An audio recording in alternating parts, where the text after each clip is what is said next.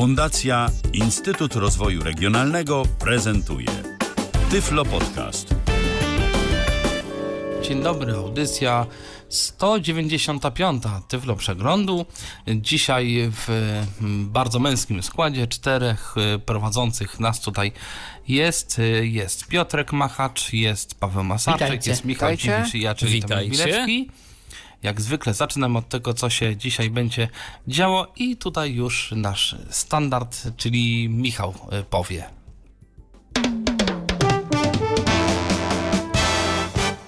W tym tygodniu w Tyflo Przeglądzie. Envision umie rozpoznawać przedmioty. Zajęcia w muzeum w Krakowie. Różne formy rehabilitacji w okręgu kujawsko-pomorskim Polskiego Związku Niewidomych.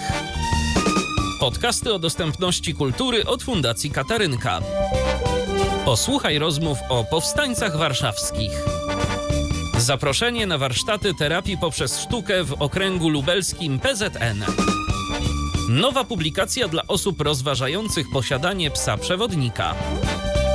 Kolej WKD bardziej dostępna. Nowe audiobooki od Fundacji Edukacji Nowoczesnej. Ćwiczenia ruchowe w okręgu wielkopolskim Polskiego Związku Niewidomych. Aplikacja Dźwięki i Kierunki nauczy typowych dźwięków otoczenia. NVDA 2023 2 beta pierwsza dostępna. Zwiedzaj Kapsztad z niewidomym przewodnikiem.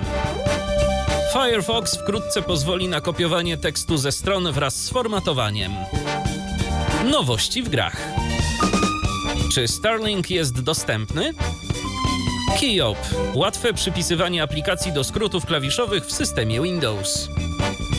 Kreator poleceń Station Playlist pojawi się w nowej wersji skryptów dla JAWS. Nowa aplikacja pomoże niewidomym w nawigacji po nowojorskim metrze. Zewnętrzne, stereofoniczne mikrofony i smartfon Soundman to umożliwi. Wiemy więcej o wielowierszowym monitorze brajlowskim Monarch od APH i Humanware. Nadchodzi Overture Maps, nowe publicznie dostępne źródło danych mapowych. Wszystko to, a pewnie jeszcze więcej już za chwilę. Zaczynamy! Tyflo Przeglądzie jesteśmy zawsze otwarci na Państwa pytania, uwagi oraz newsy. Zapraszamy na stronę kontakt.tyflopodcast.net, gdzie można uzyskać szczegóły na temat połączenia na Zoomie oraz napisać do nas wiadomość.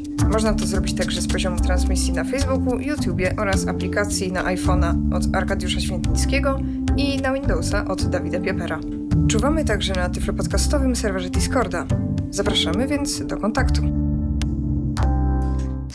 No, a teraz zapraszam już na audycję, ale zaczynamy od komentarzy. Mamy dwa komentarze, chociaż chyba zamiast yy, zanim komentarze, to mamy, zdaje się, jeszcze yy, słuchacza na antenie. Mamy słuchacza, jest z nami Arek, a właściwie zaraz się do nas podłączy y, i może nam y, odpowie na pytanie, kiedy się pojawi y, i kiedy wróci aplikacja Tyflocentrum, bo ma na razie przerwę w testflightie, chyba że właśnie y, Arek do nas dzwoni w tej sprawie, żeby nam powiedzieć, że ona już y, wróciła. No na razie jeszcze widzę, że Arek się podłącza do mm, systemu audio na Zoomie, więc pytanie Tomku, y, no może te komentarze, y, zanim Arek tutaj to ogarnie.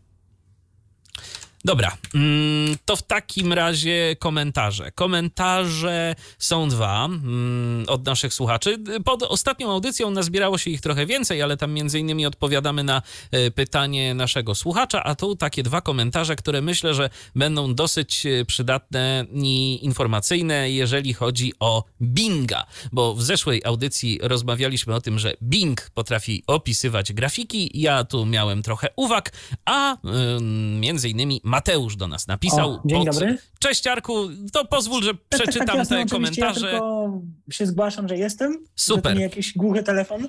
Super, no to ja tylko przeczytam te komentarze i zaraz oddajemy Ci głos. Mateusz do nas napisał. Następujący komentarz. Jeszcze kilka informacji odnośnie rozpoznawania zdjęć w Bingu, bo trochę nieścisłości się pojawiło. Limit zapytań jest wewnątrz jednej konwersacji, a nie dzienny, więc jeśli go przekroczymy, wystarczy kliknąć nowy temat i to się zeruje, a my mamy nowe 30 zapytań. A to jest ciekawe, bo Microsoft limitował zarówno jedno, jak i drugie kiedyś, więc być może teraz to się faktycznie tu pozmieniało, a może faktycznie jest dość wysoki ten limit konwersacji. Dzięki Mateuszu za te informacje. Co do problemu Michała z wyszukiwaniem w internecie, zamiast na zdjęciu trzeba przełączyć sobie tryb, e, tak się bowiem dzieje, na zrównoważonym i kreatywnym, a włączając precyzyjny mamy tylko wyniki ze zdjęcia. No chyba, że sami poprosimy o przeszukanie sieci. I rzeczywiście to jest bardzo celna uwaga i słuszna. Też Mateuszu, dzięki Ci za nią. Szkoda, że ten e, zrównoważony tryb jest e, włączony domyślnie. Fajnie by było, jakby to było precyzyjnie jednak e, włączone i żeby można było od razu sobie to ustawić. Ja tego nie ustawiałem. Myślałem, że to, co jest domyślnie, będzie najlepsze, a tu się okazuje, że jednak nie. I jeszcze jedna uwaga Mateusza i nie obrażałbym się tak na ciągle trwające testy w Be My Eyes. Na przykładzie Binga widać wyraźnie potrzebę usprawnień, żeby usługa była skrojona idealnie pod niewidomych. Bing ma choćby problemy z odczytywaniem tekstu, często nie chce czegoś doprecyzować, zasłaniając się brakiem tego na zdjęciu, chociaż jest to oczywista bzdura i bez trudu można to z fotografii wyciągnąć. Także ja wolę, żeby te testy trwały miesiąc za długo, ale za to otrzymamy niesamowity produkt, zamiast dostać bubla trochę szybciej też racja.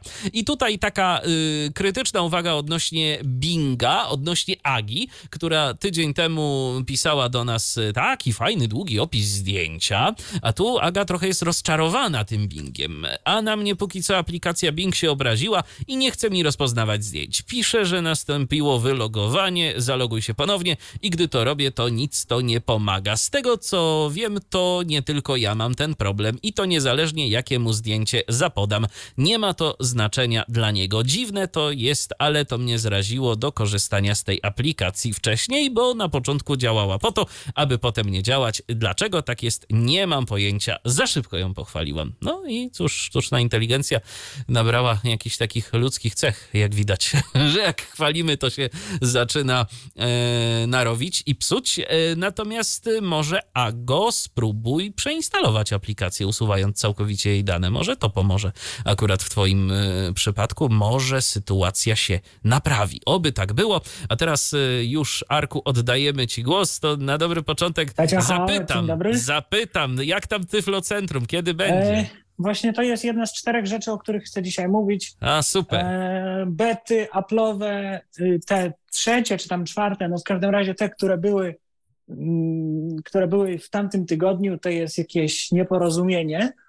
I uwaga, uwaga, nie mogę kompilować aplikacji pod iOS-a. To znaczy już teraz mogę. Jeżeli ktoś ma taki problem, że ma aplikację na iOS-a i ma iOS 17 beta 4 i nie może kompilować aplikacji, to jest na to jeden sposób. Musimy wyłączyć w ustawieniach projektu automatyczne podpisywanie przez Xcode'a. Musimy do, zrobić sobie provisioning profile na stronie developer.apple.com dla naszego bundle ID, na przykład dla mojego, dla naszego ukochanego w połowie działającego, a właściwie teraz w ogóle nie działającego Tyflocentrum. Jest to com.nunosoft.tyflocentrum. I w momencie, gdy sobie wygenerujemy ten provisioning profile, importujemy jego mm, w ustawieniach signing and capabilities, w ustawieniach projektu. Następnie przechodzimy do zakładki build settings i e, tam otwiera, e, filtrujemy sobie w poszukiwaniu zakładki signing. Tam podpisujemy nasz, e, wybieramy nasz certyfikat. Później jeszcze to samo musimy zrobić w build phases. Też podczas signing musimy wybrać nasz certyfikat, który prawdopodobnie Xcode nam sam wygenerował i dopiero wtedy możemy zbudować aplikację.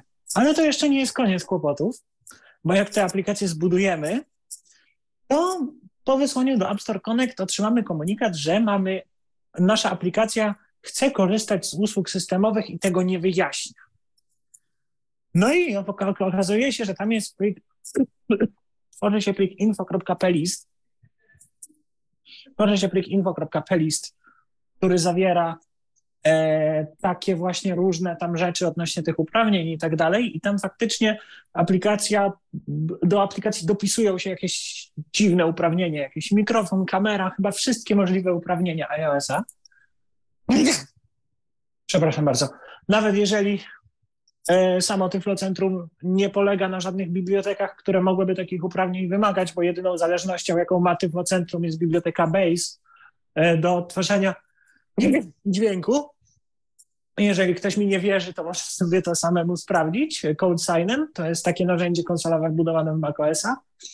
E, no i po, jaki morał z tej długiej opowieści? No morał z tego jest taki, że wreszcie po tygodniu udało mi się i może dzisiaj aplikacja jeszcze wróci, mam powolny dość upload, ona sobie teraz idzie, mam nadzieję, że App Store Connect już się nie będzie rzucało to, ale no mam nadzieję, że ten poradnik wam coś tam podpowie, jakbyście mieli problem z budowaniem tych aplikacji.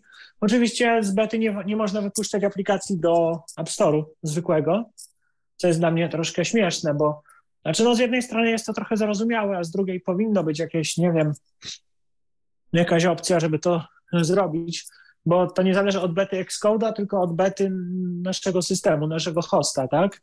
Czyli jak ja mam macOSa 14.0 beta, i mam powiedzmy Xcode'a stabilnego, to tak czy tak nie mógłbym wypuścić aplikacji do App Store'u. Poza tym w Xcode jeszcze dużo e, mniejszych, większych problemów. Na przykład w najnowszej wersji Xcode'a, w najnowszej becie pojawił się taki błąd, że próbując dodać jakiś plik do projektu, Xcode się wywala. Jak go włączamy ponownie, to tego pliku nie ma. Wtedy musimy Option Command A dodać nowy plik już istniejący do projektu i tam ten plik się pojawia, już jest, jakby on się tworzy, ale, ale podczas dodawania go do projektu się pojawia. E, to może mieć związek z tym, że w macOSie 14.0 beta 4 doszła nowa rzecz, nowe uprawnienium, nowe uprawnienie, e, że aplikacja Xcode chce zarządzać plikami, e, chce korzystać z plików zarządzanych przez iCloud.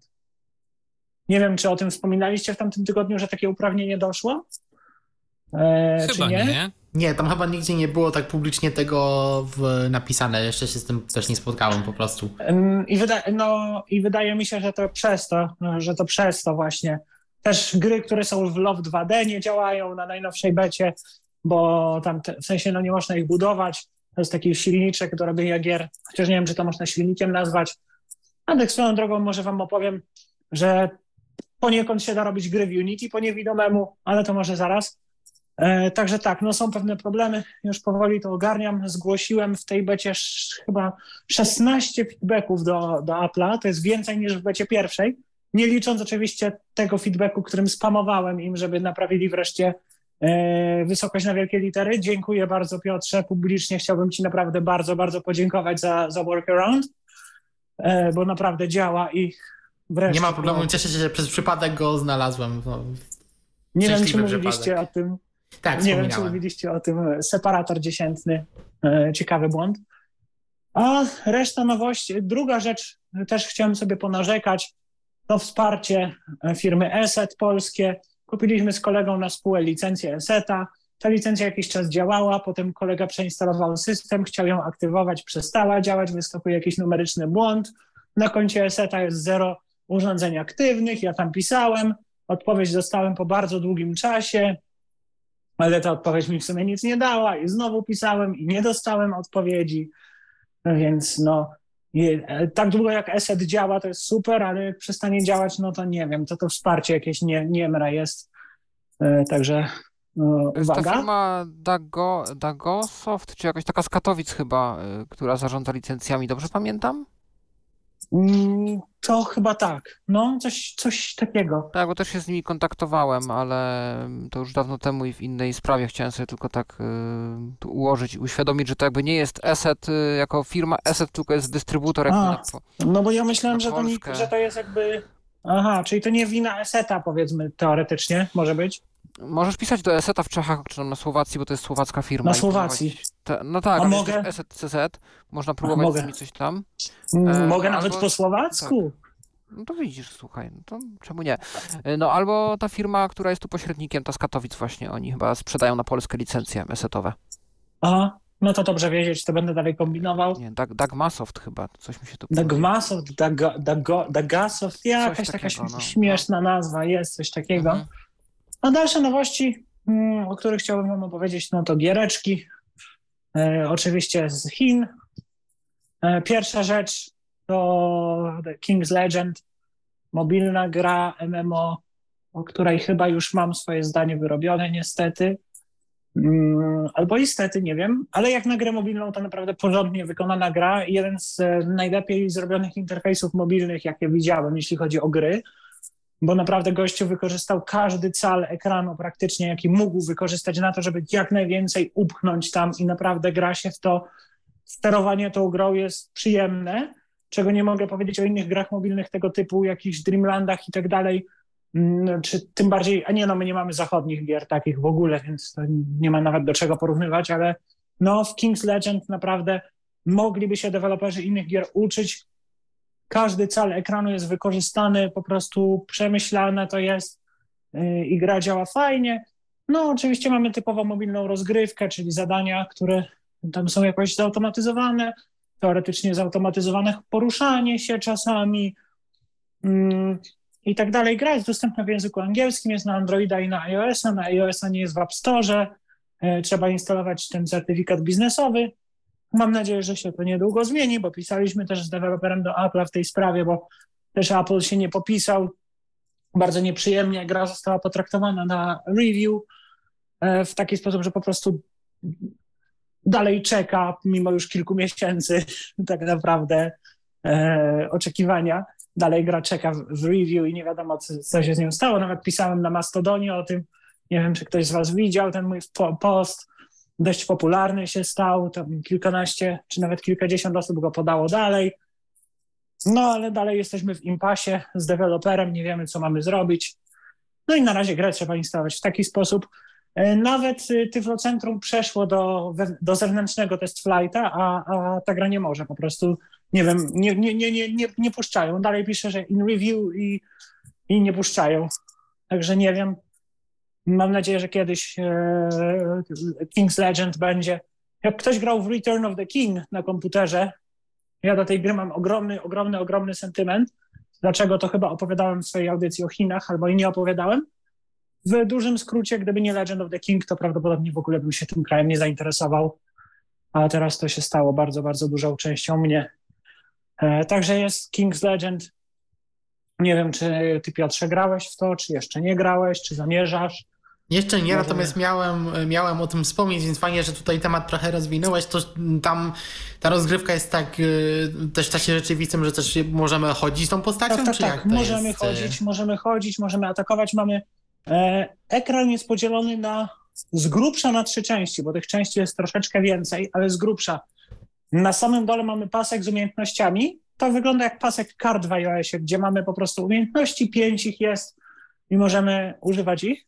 Na środku mamy taki obszar, gdzie kontrolujemy sobie postacią. W sensie chodzimy, obracamy się, używamy przedmiotów, wysyłamy wiadomości głosowe i tak dalej. A u góry mamy pasek z przedmiotami, których też jest pięć. Tam, gdzie mniej więcej jest pasek stanu. Gra jest w trybie portretowym, czyli nie jest w landscape'ie. I e, co jest jeszcze bardzo ciekawego w tej grze, ta gra jest robiona w Unity. Samo to, nie, samo to by nie było ciekawe, gdyby nie to, że deweloper tej gry jest całkowicie niewidomy. Więc można robić gry w Unity. E, Próbowałem i powiem w ten sposób, da się, ale czy warto? Nie wiem. Chyba bym się nie zdecydował na to, gdybym pisał grę. Bo no bo, no bo mimo wszystko sporo tracimy i nie możemy dużo rzeczy z tego Uni- Unity wykorzystać. Ale to taka dygresja, jak to w moim przypadku zawsze była, bywa, robię jakieś dziwne dygresje. Przechodzimy dalej. Kolejna giereczka z Chin, z, tym razem zaktualizowana, nie nowość, o Shanghai, o którym było już mówione.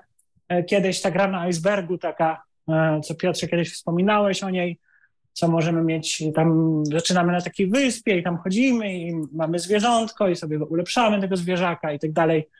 E, Gra dostała update, więcej kontentu i co ciekawe dostaliśmy funkcje sieciowe, w sensie, że czat mamy, e, co w sumie w grach dla widzących było już od jakiegoś czasu, taka praktyka, że nawet w grach single player był jakiś element, powiedzmy, tej sieciowości zaimplementowany, ale jeśli się nie mylę, to jest pierwsza gra dla niewidomych, która ma taką mechanikę, że sobie, mm, że sobie tam e, gramy, robimy jakieś questy, jakby no, każdy powiedzmy jest w swoim świecie, bo to nie jest multiplayer, a możemy sobie rozmawiać z innymi graczami.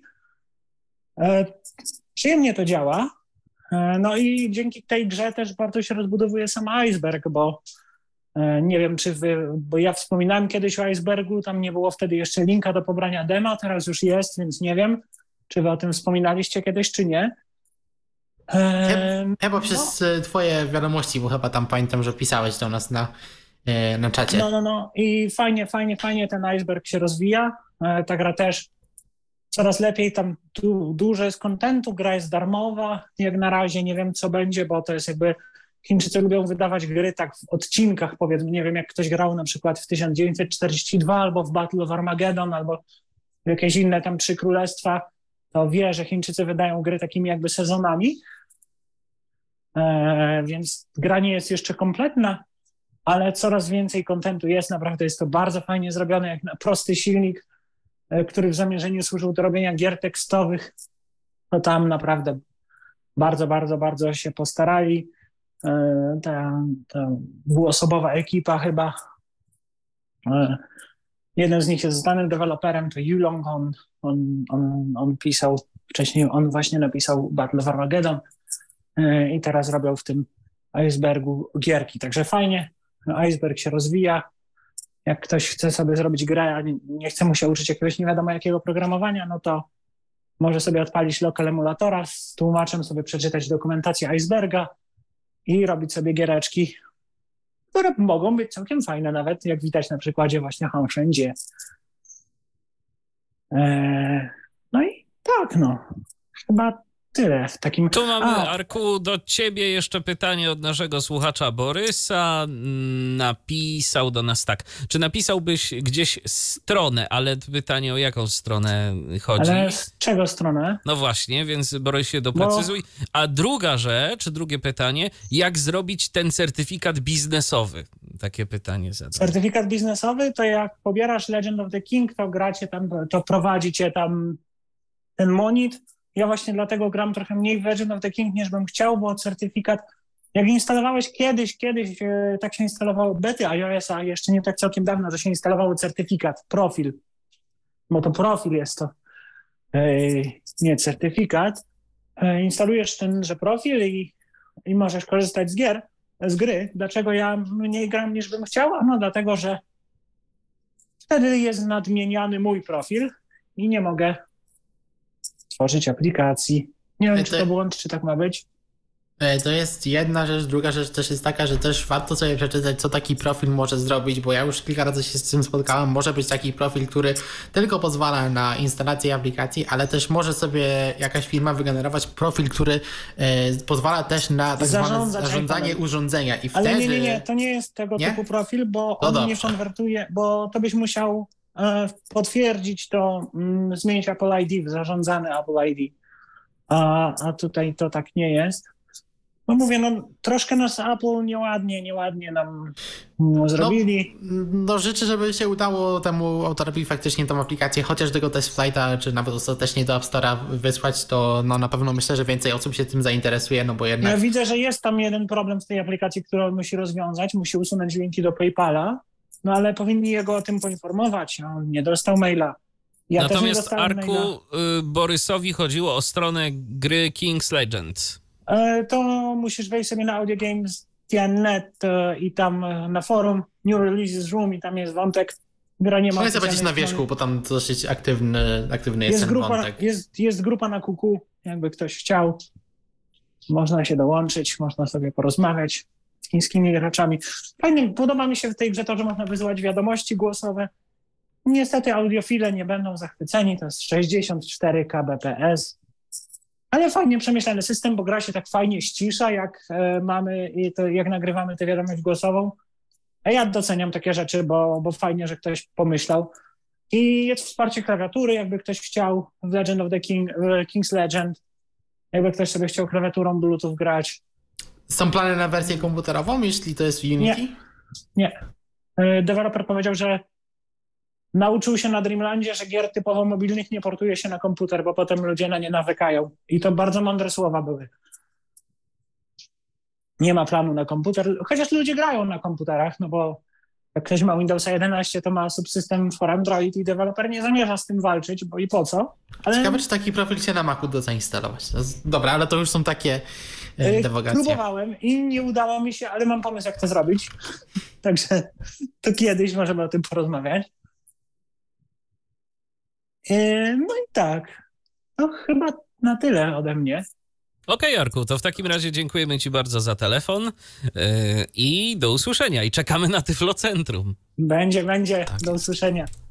I jeszcze jeden komentarz od Borysa. Witam. Zauważyłem błąd, który dotknie tych, którzy używają predykcji na klawiaturze angielskiej na iPhone'ie. Jeżeli ta predykcja jest włączona, to klawiatura zachowuje się dziwnie. No cóż, a Borysie, a mógłbyś napisać e, nieco więcej? Co No, rozumiesz dziwnie. przez dziwnie? Ja się, ja się domyślam, co to znaczy dziwnie. No, funkcja predykcji po prostu działa, czyli e, prawdopodobnie e, no jest włączony tryb jakby wpisywania bezwzrokowego, znaczy tak, to jest wpisywania przez odrywanie po prostu. No tylko jak chcemy przeciągać, nie wiem, e, czy, czy ty Borysie próbowałeś tam jakichś znaków szukać alternatywnych czy czegoś e, i, i po prostu masz to włączone, to przeciąganie e, palcem po klawiaturze e, sprawia, że tworzy się ślad, który potem system próbuje zinterpretować jako słowo, które miałeś na myśli, żeby je napisać. Więc przykładowo, jak piszesz sobie słowo e, evening, mm, no to od E przejedziesz w dół w stronę V, potem wrócisz znowu do góry na E i tak dalej. I kreślisz taką ścieżkę, którą system na bieżąco stara się interpretować jako e, słowo, które chcesz napisać. No więc to jest działanie jak najbardziej zamierzone. Chyba, że masz jeszcze jakieś dodatkowe, ale no to prawdopodobnie z tego wynikają przeróżne inne problemy z klawiaturą, które mógłbyś mieć. To się też da wyłączyć, też e, w ustawieniach VoiceOvera jest e, czas interakcji klawiatury, który tam sobie można zwiększyć, ale też e, to slide, slide to type, nie pamiętam jak to się po polsku nazywa, można też sobie dodać do pokrętła i tam sobie wyłączyć, więc można to w ten sposób... Rysuj ścieżkę chyba. Dziękuję, no właśnie, więc tak się ta To opcja ta funkcja. będzie nazywała. No też warto tutaj też powiedzieć, że w iOSie 17 to też trafi do wszystkich tak naprawdę, no bo wtedy już też będzie język polski obsługiwany i ja już to mogę w wersjach beta potwierdzić, że identycznie się klawiatura już zachowuje właśnie i po angielsku i po polsku, zresztą nawet e, jest w stanie na dwóch językach naraz pracować, więc Swoją drogą chyba właśnie mm, czekają nas y, bety publiczne, bo ja dziś dostałem maila od Apple y, i zachęcali do testowania iOSa 17 i innych systemów. Więc E, Tak, wczoraj wyszła beta publiczna 2, która jest e, identyczna z betą 4, o której e, mówiliśmy w zeszłym tygodniu, więc tam kilka zmian, no i też niestety jeden błąd przynajmniej się wkradł, ale tak, jeśli ktoś jest zainteresowany, a nie chce ściągać tych wersji deweloperskich, no to... To już nie e, trzeba kombinować, tak. po prostu można normalnie się zapisać do testowania, tylko naprawdę y, na wszystko was zaklinamy. Testujcie to na swoich urządzeniach y, jakichś takich zapasowych, chyba że naprawdę wiecie, co robicie i jesteście świadomi konsekwencji, żeby potem nie było płaczu. Jeszcze komentarz od Henryka. Henryk się z nami przywitał i napisał, że Aga mu poleciła tę aplikację, aplikację Bing, jak rozumiem, y, i że Henryk na przykład nie ma problemu z tą aplikacją. No ja też nie mam problemu, więc to rzeczywiście ciekawa sprawa, ale jeżeli ktoś z was ma kłopot z Bingiem, no to dajcie nam znać. A teraz już przechodzimy do newsów. I pierwszy news, y, wydaje mi się, że taki raczej mm, pozytywny, bo wszystkie głosy Voice Dream, Voice Dream są dostępne za darmo.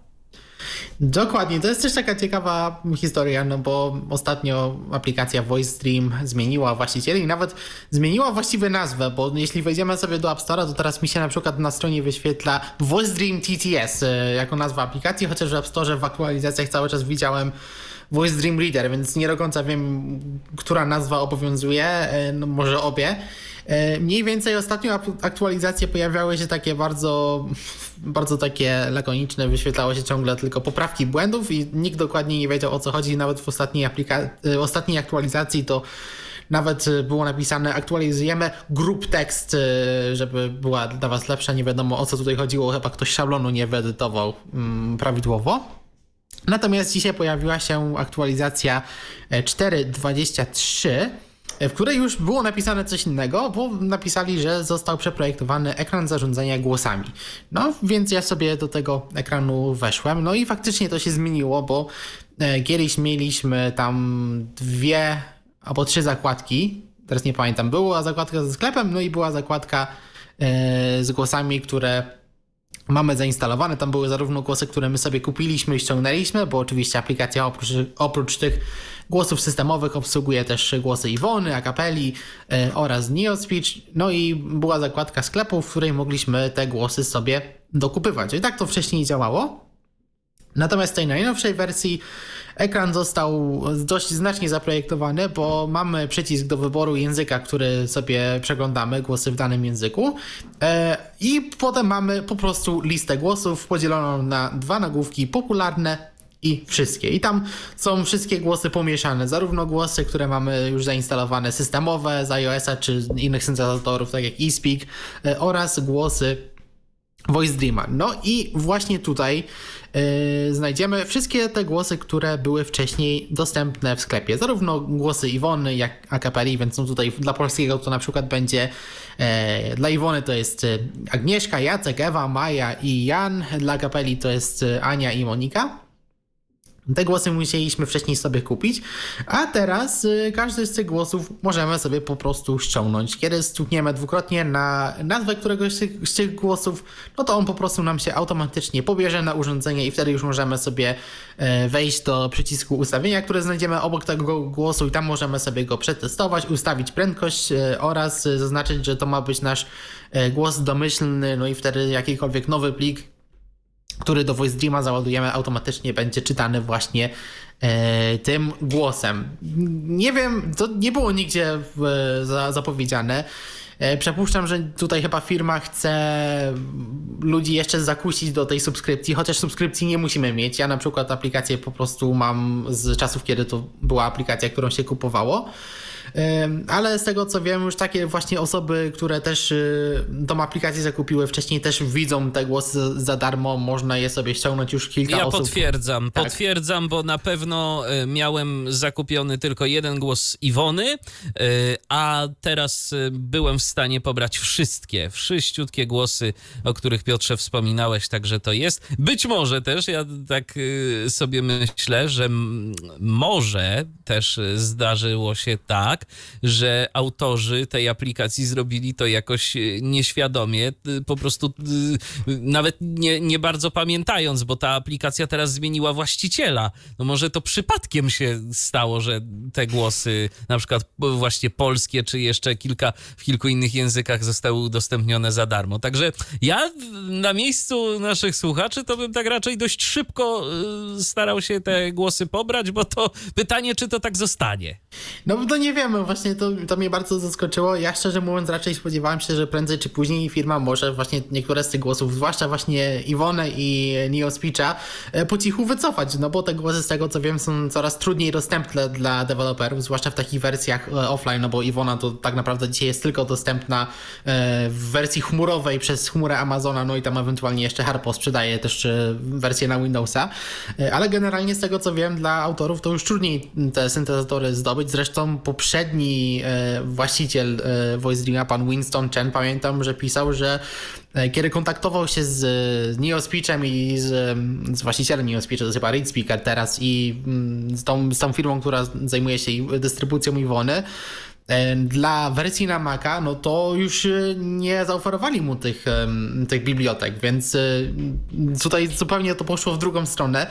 No, trudno nam powiedzieć, tak jak ty Michale powiedziałeś, czy to jest błąd, czy, czy, czy feature, więc no, jeśli chcecie sobie jakiś głos ściągnąć, który was interesował, no to może być dobry moment, bo nie wiadomo, co się może za jakiś czas e, zdarzyć. Ciekawe swoją drogą i to fajnie, gdyby nam ktoś potwierdził, bo ja akurat mam wykupione oba głosy akapeli. Czy za kapelą jest podobnie? Yy, jeżeli ktoś na przykład y, już ma Voice Dreama z tych czasów późniejszych, to sprawdźcie i dajcie znać, jak jest w przypadku Ani i Moniki. Czy te głosy też są za darmo, czy, czy Myślę, że tak, bo ja sobie na przykład na próbę jakieś e, głosy dziecięce po angielsku ściągałem. I to są też głosy kapeli, których na pewno nie kupowałem, e, no ale się ściągnęły, więc... Aha, czyli to, o, to rzeczywiście zdarzyła się rzecz bardzo ciekawa i bardzo mnie to zastanawia, dlaczego nie jest to, wz- nie zasłużyło to na żadną wzmiankę w changelogu.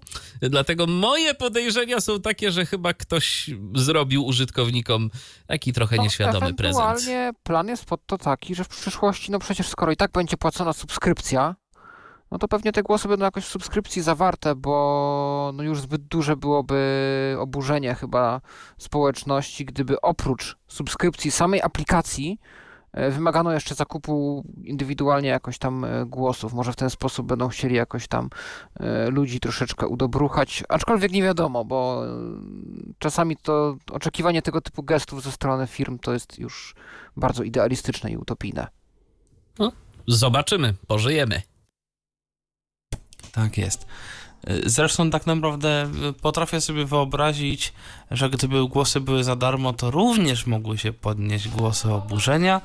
Na zasadzie płacę prawdopodobnie za głosy, których nie używam, bo tych głosów są straszne ilości w różnych językach, ja używam dwóch. Y, No ale no zobaczymy. E, To chyba nie ma czegoś takiego, żeby wszystkich można było uszczęśliwić.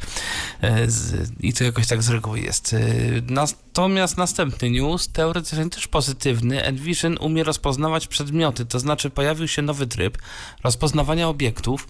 Tych obiektów jest automatycznie kilkanaście dodanych do ulubionych, jakiś tam ławka, przystanek, no kilka takich drzwi, schody, pies, jakieś tam coś tego typu. I teoretycznie ma to działać troszkę tak jak w. Jak to się ta aplikacja nazywa? Sens? Super sens. Super sens. Czyli działa to w taki sposób, że no, wybieramy sobie obiekt, no i ten obiekt jest, y, no jest potem szukanie tego obiektu. Czyli no, jest y, y, przez cały czas aparat włączony, no i aplikacja próbuje znaleźć ten, ten obiekt. A ten tryb swoją drogą spowodował, że aplikacja zajmuje 300 kolejnych megabajtów, znaczy aktualizacja aplikacji zajęła mi 300 mega. Yy, Co ciekawe, ta aktualizacja jest póki co na iOS-a, na Androida jeszcze nie ma.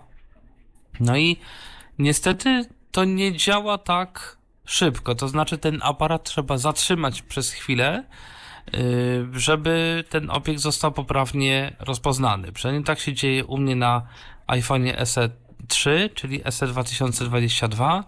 Yy, No i na iPhone 13 mini chyba też podobnie to wygląda, więc to nie jest tak, że na przykład idę i, te, i powiedzmy aplikacja będzie mnie informowała o mijanych drzwiach, to raczej będzie tak, że trzeba się na chwilkę zatrzymać i sprawdzić, są drzwi, nie ma. Idę kawałek dalej, są drzwi, nie ma.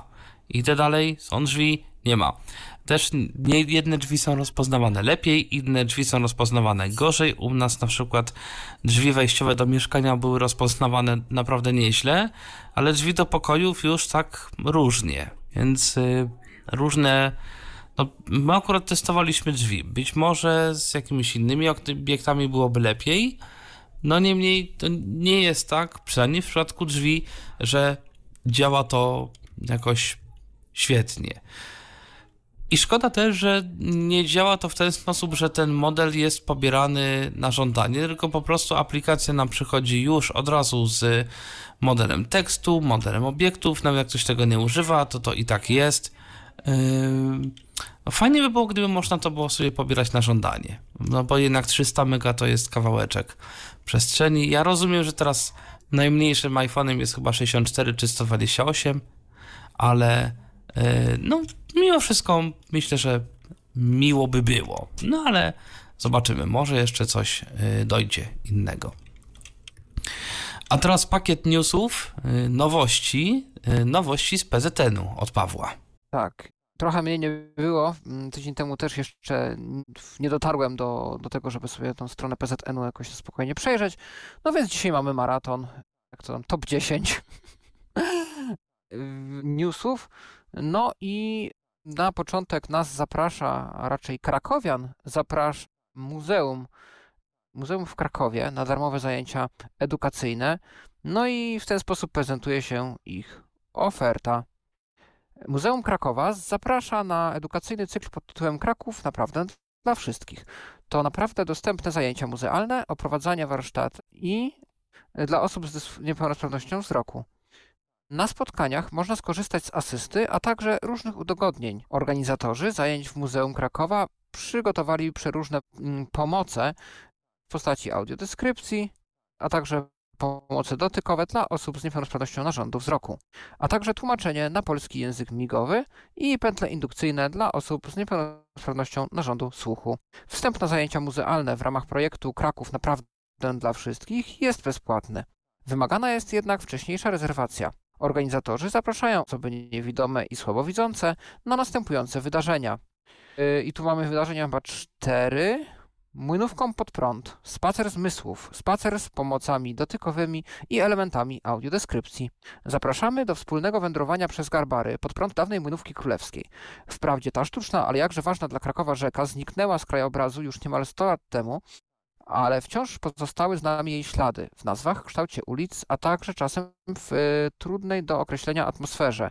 W odkrywaniu jej dawnego biegu, a przede wszystkim jej znaczenia dla gospodarki dawnego Krakowa, pomogą nam zmysły słuchu, węchu i dotyku. Razem z muzealniczką Marią Lempart spróbujemy poczuć przedmieście, którego już nie ma. Gdzie? Zbiórka na skwerze przy pomniku legionistów ulicy Retoryka i Piłsudskiego. Kiedy? 10 sierpnia, czwartek o godzinie 16. Przewidywany czas trwania 2 godziny. To było pierwsze wydarzenie, teraz drugie w ramach tego, w ramach tych zajęć w Krakowie. W rondlu krakowskich opowieści, warsztaty i oprowadzanie z pomocami dotykowymi i elementami audiodeskrypcji. Jak wyglądało życie w średniowiecznym Krakowie? Jakie noszono stroje i przy jakiej muzyce wspólnie się bawiono? Zapraszamy na wakacyjne spotkanie, na którym wraz z rekonstruktorami odpowiemy sobie na te i na wiele innych pytań. Wspólnie poznamy umiejętności rzemieślników, którzy wytwarzali wyroby metalowe, płatnerza, kowala i odlewnika. Weźmiemy także udział w pokazie walk, warsztatach bronioznawczych, a także nauce fechtunku i łucznikarstwa. Wraz z muzealnikiem Michałem Szczerbą przekonamy się, że średniowiecze da się lubić. Gdzie? Muzeum Krakowa, Barbakan. Ulica Basztowa 1, spotkanie przed budynkiem oddziału. Kiedy? 12 sierpnia, sobota, godzina 11. Przewidywany czas trwania 2 godziny. Teraz trzecia, trzecie oprowadzanie. Fort Jugowice, dziedzictwo na nowo odkryte. Spacer z pomocami dotykowymi i elementami audiodeskrypcji. Twierdza, Krak Twierdza Kraków, pierścień austriackich fortyfikacji, to niezwykły historyczny zabytek wokół Krakowa. Wciąż skrywa on wiele ciekawostek i budzi równie wiele emocji. Razem z kuratorem, doktorem Wacławem Szczepanikiem, zapraszamy do wspólnego zwiedzania nowo zrewitalizowanych, historycznych wnętrz fortecznych wraz z wystawą Fort Jugowice, dziedzictwo miejsca. Poznamy historię dziedzictwa, trudnego i skazanego przez lata na niepamięć. Odkryjemy dzieła austriackiej twierdzy, dzieje austriackiej twierdzy, a także usłyszymy opowieści o siarce i o tym, jak leczyć zołzy. Gdzie? Muzeum Krakowa, Fort 52A Jugowice, ulica Forteczna 28, sala w holu głównym muzeum. Kiedy? 18 sierpnia, piątek, godzina 14.00, przewidywany czas trwania 2 godziny. Zapisy Elżbieta Lange, e, lang, e, już powiem, e.lang, małpa muzeum krakowa.pl, czyli jeszcze raz. Pani Elżbieta Lang, adres e-mail e.lang.muzeumkrakowa.pl Jest też numer telefonu 691 377 437. Powtarzam 691 377 437. Potrzebujesz dodatkowych informacji lub pomocy asysty? Skontaktuj się z koordynatorką cyklu Elżbietą Lang i te same dane tutaj kontaktowe. No więc to jest Kraków, więc jeżeli jesteście z Krakowa, to no, zachęcamy, dajcie znać jak tam. Fechtunek i łucznictwo to mnie jakoś bardzo fascynuje. Teraz tak, różne formy habilitacji są też oferowane w województwie kujawsko-pomorskim. No i tutaj forma, tutaj oferta prezentuje się w sposób następujący. Okręg Kujawsko-Pomorski PZN zaprasza do udziału w projekcie Centrum Rehabilitacji Niewidomych i Słabowidzących. E, Uczestnicy będą mogli skorzystać z różnorodnego wsparcia, m.in. tyfloinformatyki, urządzeń wspierających, aktywności twórczej czy zajęć usprawniających. W drugim okresie realizacji projektu od 1 kwietnia do 31 marca przyszłego roku z różnych form rehabilitacji będzie mogło skorzystać łącznie 590 osób z dysfunkcją narządu wzroku, w tym sześcioro dzieci. W ramach projektu prowadzone są zajęcia stacjonarne z zakwaterowaniem i wyżywieniem w ośrodku PZN Homer w Bydgoszczy z zakresu rehabilitacji podstawowej, tyfloinformatyki i użytecznych technologii, zajęcia cykliczne Przyjazny dom. Zajęcia mają charakter warsztatów obsługi różnorodnych sprzętów kuchennych, AGD, testowania nowości sprzętowych, zdrowy styl życia. Celem spotkań jest promowanie zdrowego stylu życia w środowisku osób z dysfunkcją narządu wzroku, zwłaszcza tych chorujących na cukrzycę. Wsparcie dla seniorów. Utworzymy grupę wsparcia, którą obejmiemy około 10 osób, dla której będziemy organizować spotkania dwa razy w miesiącu. Sekcja twórczej aktywności. Celem spotkań jest rozwijanie inwencji twórczej osób niewidomych i słabowidzących, upowszechnianie aktywnych form rehabilitacji. No i to tak. W zdrowym ciele zdrowy duch, zajęcia usprawniające i kawiarenka podróżnika. Celem tej formy wsparcia jest umożliwienie osobom niewidomym poznanie interesujących miejsc w Polsce i na świecie. Na spotkania będą zapraszane osoby, które podzielą się swoją pasją i doświadczeniem podróżniczym. Dodatkowo uczestnicy projektu będą mogli skorzystać z indywidualnej rehabilitacji oraz poradnictwa. Zgłoszenia do udziału w zajęciach przyjmowane są pod numerem telefonu 508 008 493. Powtarzam 508 008 493. Szczegółowe informacje dotyczące tej inicjatywy znajdują się na stronie. E, jest tu link do mm, strony Okręgu Kujawsko-Pomorskiego. Projekt jest dofinansowany ze środków PFRON. W ramach konkursu 1 2023 pod nazwą Sięgamy po sukces. Okres realizacji do 31 marca 2025 roku. No więc tak, tak się mają sprawy w okręgu kujawsko-pomorskim. A teraz y, podcasty o dostępności kultury od Fundacji Katarynka, więc tutaj koleżeństwo po fachu, więc bardzo chętnie zareklamujemy.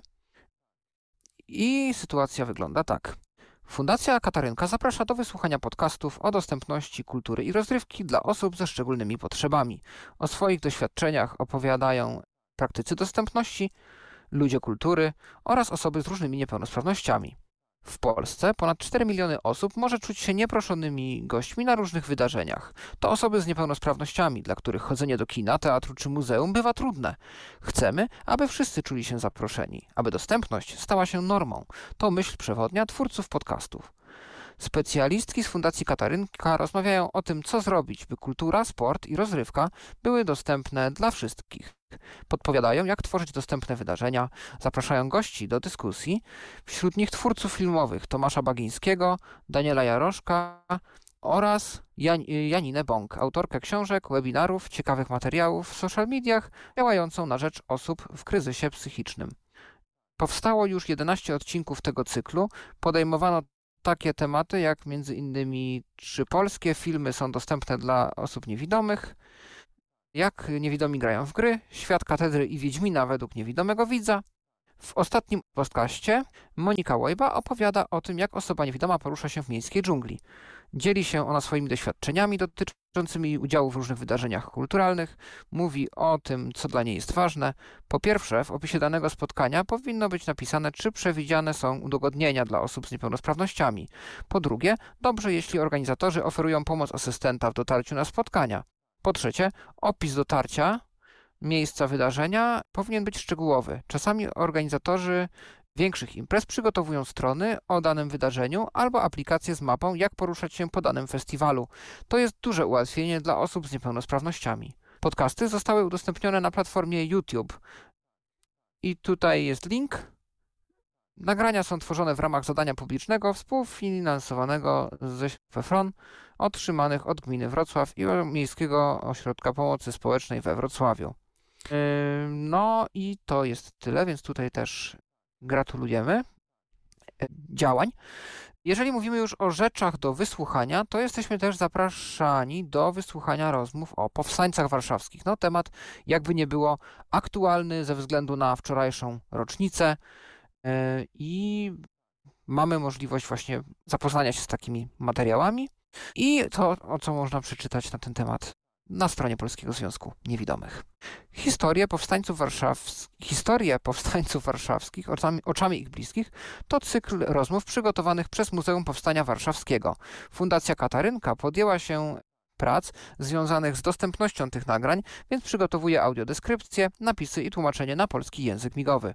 Rozmowy Korzenie pamięci pozwolą odbiorcom poznać powstańców warszawskich oczami ich bliskich, dzieci, wnuków, krewnych. Dowiedzą się oni o zwyczajach, rytuałach, zasadach, a także prawach, jakimi kierowali się walczący.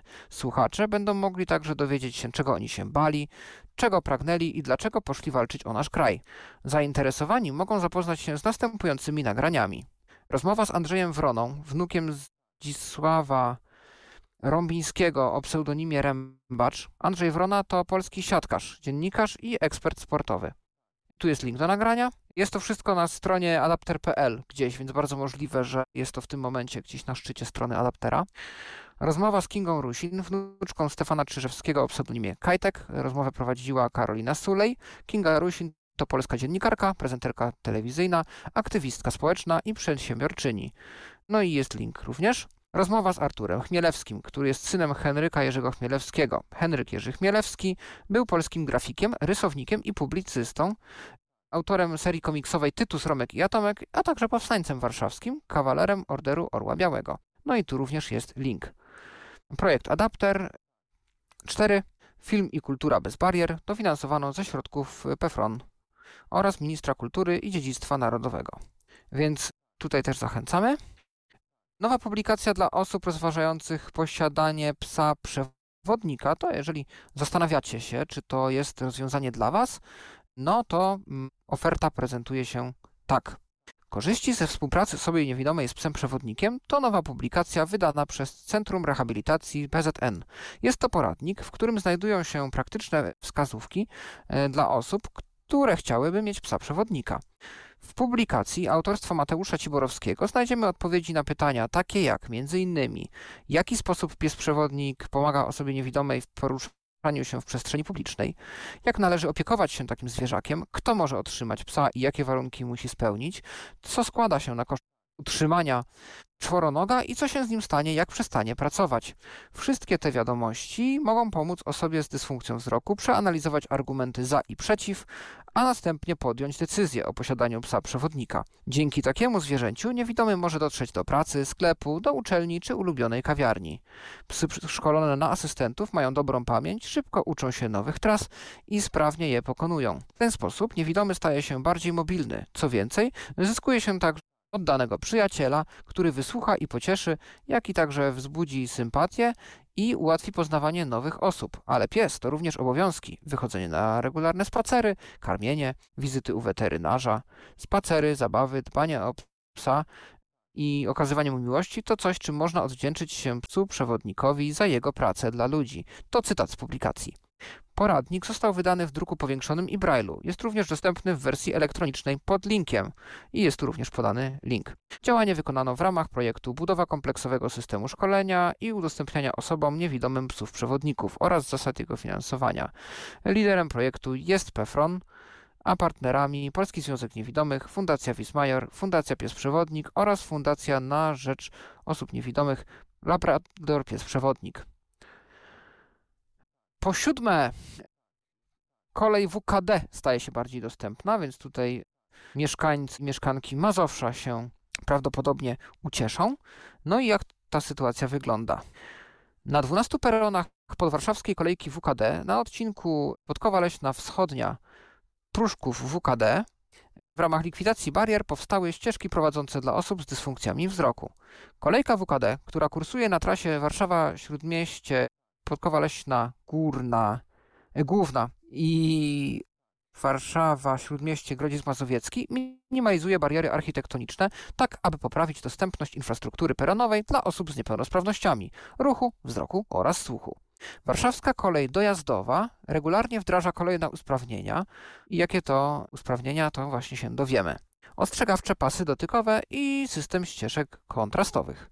W ramach działań na rzecz zwiększania bezpieczeństwa infrastruktury peronowej w WKD powstał projekt pod tytułem Likwidacja barier architektonicznych dla osób z niepełnosprawnościami przez modernizację infrastruktury kolejowej WKD. W 2022 roku zostały wymienione ostrzegawcze pasy dotykowe w tzw. Tak strefie zagrożenia peronu oraz w miejscach newralgicznych, takich jak zejścia, wejścia na peron, schody, pochylnie. Stworzono także system ścieżek rozprowadzających odpowiednio kontrastowych do istniejących na wierzchni dla osób z dysfunkcjami wzroku. Udogodnienia zostały wprowadzone na 12 peronach na odcinku Podkowa Leśna Wschodnia, Pruszków WKD. Dostępność naszych usług i bezpieczeństwo naszych pasażerów są dla nas bardzo ważne. Wykonanie ścieżek prowadzących do poszczególnych elementów infrastruktury stworzyło odpowiednie warunki do korzystania z przestrzeni peronowej osobom słabowidzącym oraz niewidomym, powiedział Tomasz Tretter, członek zarządu WKD. W 2023 roku WKD kontynuuje powyższy projekt dla osób z niepełnosprawnościami. Dostosowane zostaną pozostałe przystanki na linii WKD.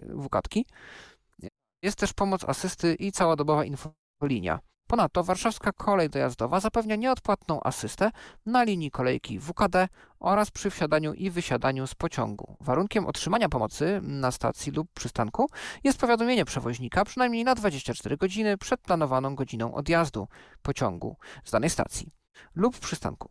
Można to zrobić telefonicznie lub przez formularz zgłoszeniowy. Tutaj jest link podany. Informacje dotyczące dostępności pociągów WKD, udogodnień zastosowanych w pociągach dla osób z niepełnosprawnościami i o ograniczonej możliwości poruszania się dostępne są przez całą dobę za pośrednictwem infolinii 22 755 70 82. Powtarzam 22 755 70 82.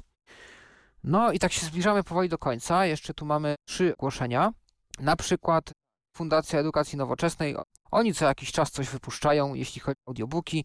No teraz mamy 50 nowych audiobooków i tu informacja dosyć krótka. Fundacja Edukacji Nowoczesnej oraz Fundacja Moderna przygotowały 50 nowych tytułów książek w formie audiobooków. Książki zostały także zaadaptowane do formatu DAISY specjalnie dla osób niewidomych i słabowidzących. Zainteresowani mogą skorzystać z tych pozycji po zarejestrowaniu się na stronie fen.net.pl ukośnik audio bo oki minus do minus pobrania myślniki. Listę książek udostępnionych w ramach projektu Książka dla Ciebie 2022 dla osób niewidomych i słabowidzących można znaleźć na stronie fennet.pl.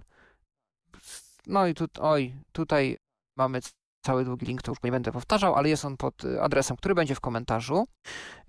Wśród lektur są takie pozycje jak agentki, egzekutorki, uwodzicielki, zdrajczynie e, Douglasa Boyda, czy Wory tajemnice rosyjskiej supermafii Marka Galeottiego.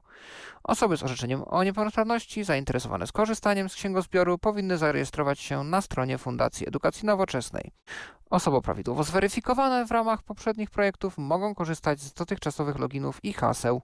Projekt został dofinansowany ze środków PFRON. No i to tyle, co na ten temat y, możemy przeczytać. Ale to nie koniec, bo też mamy ćwiczenia ruchowe w okręgu wielkopolskim. Y, I tutaj jest to też pod hasłem zdrowym ciele zdrowy duch. Już to słyszeliśmy a propos okręgu kujawsko-pomorskiego. No i tutaj sytuacja ma się tak. Osoby niewidome i słabowidzące zainteresowane aktywnością sportową, gimnastyką, tańcem, ruchem mogą zapisywać się na zajęcia organizowane przez Okręg Wielkopolski PZN.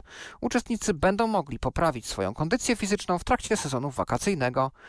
Prowadzony projekt ma celu integrację i aktywizację osób z dysfunkcją narządu wzroku. Działanie wyróżnia się indywidualnym podejściem do uczestnika. Zajęcia będą odbywać się w sali udostępnionej przez Teatr Wielki, blisko siedziby okręgu BZN oraz dworca głównego. Może w nim wziąć udział 15 osób.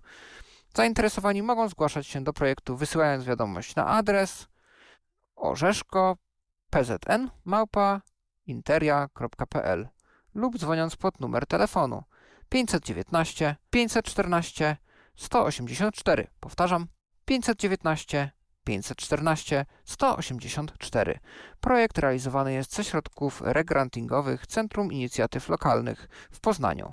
No i docieramy do końca i na koniec już wracamy do tematów technologicznych, bo będziemy mówić o aplikacji. Aplikacja Dźwięki i Kierunki, która ma nas nauczyć rozpoznawania różnych dźwięków i tak wyczulić nas na, na te dźwięki, które słyszymy dookoła. Czyżbym widział jakąś analogię do echowiz? No, zobaczymy bo tutaj chyba celem nie jest typowo nauka jakby zmysłu echolokacji, chociażby nie jest to wprost napisane, ale przeczytajmy i się przekonajmy. W ramach programu Poprawa Bezpieczeństwa i Warunków Pracy, finansowanych ze środków Ministerstwa Rodziny i Polityki Społecznej, powstała specjalna aplikacja dla osób z niepełnosprawnością narządu wzroku, dźwięki i kierunki. Aplikacja zawiera zestaw ćwiczeń do rozwijania umiejętności odbioru dźwięków występujących w różnych środowiskach. Dźwięki i kierunki to narzędzie, które ma pomagać osobom z dysfunkcją wzroku w funkcjonowaniu w nieznanym środowisku lub uczestniczeniu w nowej dla nich sytuacji. Aplikacja zawiera zbiór różnych dźwięków, na przykład dźwięki z pomieszczenia mieszkalnego, biura, ulicy, komunikacji publicznej oraz sześć ćwiczeń z zakresu rozpoznawania kierunku docierania dźwięku. Aplikacja przeznaczona jest na komputery z systemem operacyjnym Windows. Obsługuje się ją za pomocą klawiatury, nie jest wymagane używanie myszki. Interfejs aplikacji został przygotowany z myślą uwzględnieniu potrzeb osób z niepełnosprawnością narządu wzroku. Treści komunikatów i poleceń mogą być odczytywane przez czytnik ekranu Screen Reader. Szczegółowe informacje na temat aplikacji dostępne są w wersji graficznej oraz w kontrastowej wersji tekstowej. Koordynatorem tworzenia programu był Centralny Instytut Ochrony Pracy, Państwowy Instytut Badawczy. Przy projekcie pomagał także Polski Związek Niewidomych, realizując na zlecenie CIOPU testy aplikacji z udziałem osób z niepełnosprawnością wzroku. Aplikację można pobrać tutaj i jest podany link. Wraz z Instytutem zachęcamy użytkowników do aplikacji do podzielenia się opinią na ich temat przez wypełnienie ankiety, którą można pobrać tutaj. No i jest też link. Opinię na temat aplikacji należy przesłać na adres rmlynski No i to wszystko, jeśli chodzi na ten tydzień o nowości Polskiego Związku Niewidomych. Trochę tego było, na przyszłość będzie to bardziej, mam nadzieję, rozdrobnione. To teraz Ale- ja zaglądam do naszych komentarzy, bo mamy tutaj kilka komentarzy, więc y, pozwolę je sobie odczytać.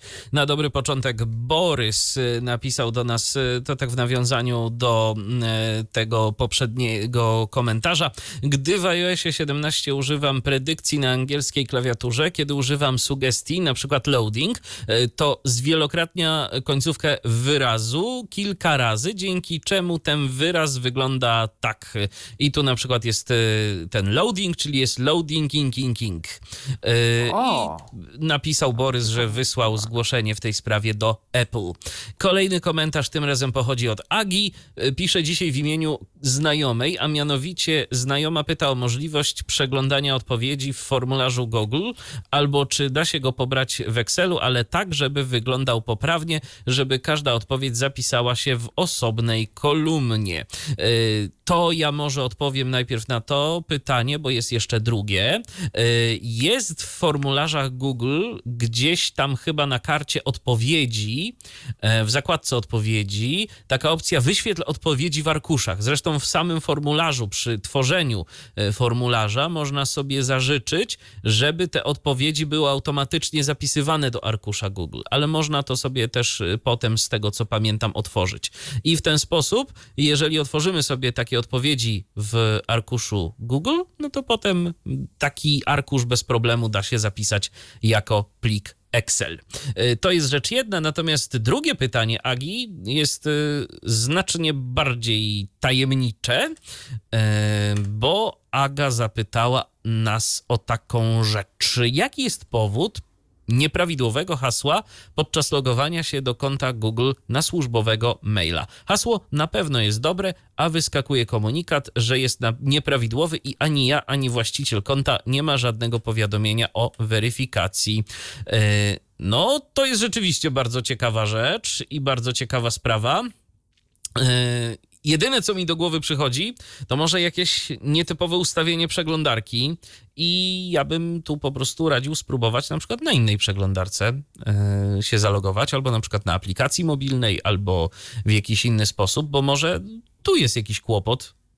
Nie wiem, na przykład ciasteczek przeglądarka nie zapisuje albo ma jakoś ustawione dziwnie opcje prywatności. No, jeżeli na pewno hasło jest prawidłowe i jeszcze jedna rzecz, y, w, ha- w koncie służbowym, czyli jak się domyślam Google Workspace, logujemy się pełnym adresem mailowym. To znaczy, jeżeli nasz adres to jest y, imię, nazwisko, małpa jakaś tam domena.pl, to podajemy całość. Zresztą w Gmailu też tak jest, y, ale to tak tylko y, podaję na wszelki wypadek te informacje, bo może to być y, w jakikolwiek sposób istotną kwestią. I jeszcze komentarz Agi co do tej aplikacji Bing i rozpoznawania zdjęć, to ona raz mi działa, a raz twierdzi, że mnie wylogowało z konta. Nie rozumiem dlaczego. Teraz na przykład znowu mi działa, ale to tak raz działa, raz nie działa. Nie wiem o co chodzi. No ale grunt, że na jakiś czas znowu działa. Jak e, przestanie znowu, to zrobię tak, jak radziłeś, Michale. Czasem takie przeinstalowanie aplikacji pomaga. Dziękuję za poradę. Proszę bardzo.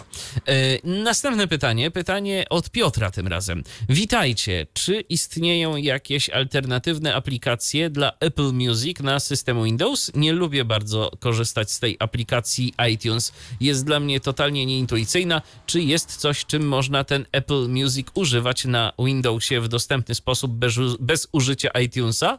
Czy coś podpowiecie? Przeglądarce chyba No się, właśnie tak? to pierwsze, co przychodzi do głowy, właśnie jest ta wersja webowa. E, Był tu jakiś alternatywny klient, to też było coś w elektronie, ale teraz nie przypominam sobie, jak się ta aplikacja nazywała.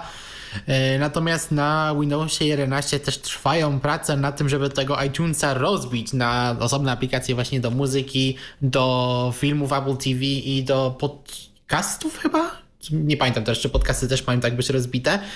Eee, I teraz nie pamiętam, czy ta aplikacja w końcu wyszła z e, testu preview beta. było. No właśnie, ale czy to się było, pojawiło ale- bardziej powszechnie w Polsce, bo chyba to w Stanach gdzieś było testowane. No można spróbować w sklepie Microsoftu wpisać Apple Music, jeśli masz Windowsa 11, może, może coś wyskoczy. Mm, No i to chyba, chyba wszystko, co mi do głowy na ten moment przychodzi. To teraz jeszcze jeden komentarz. Komentarz od Borysa.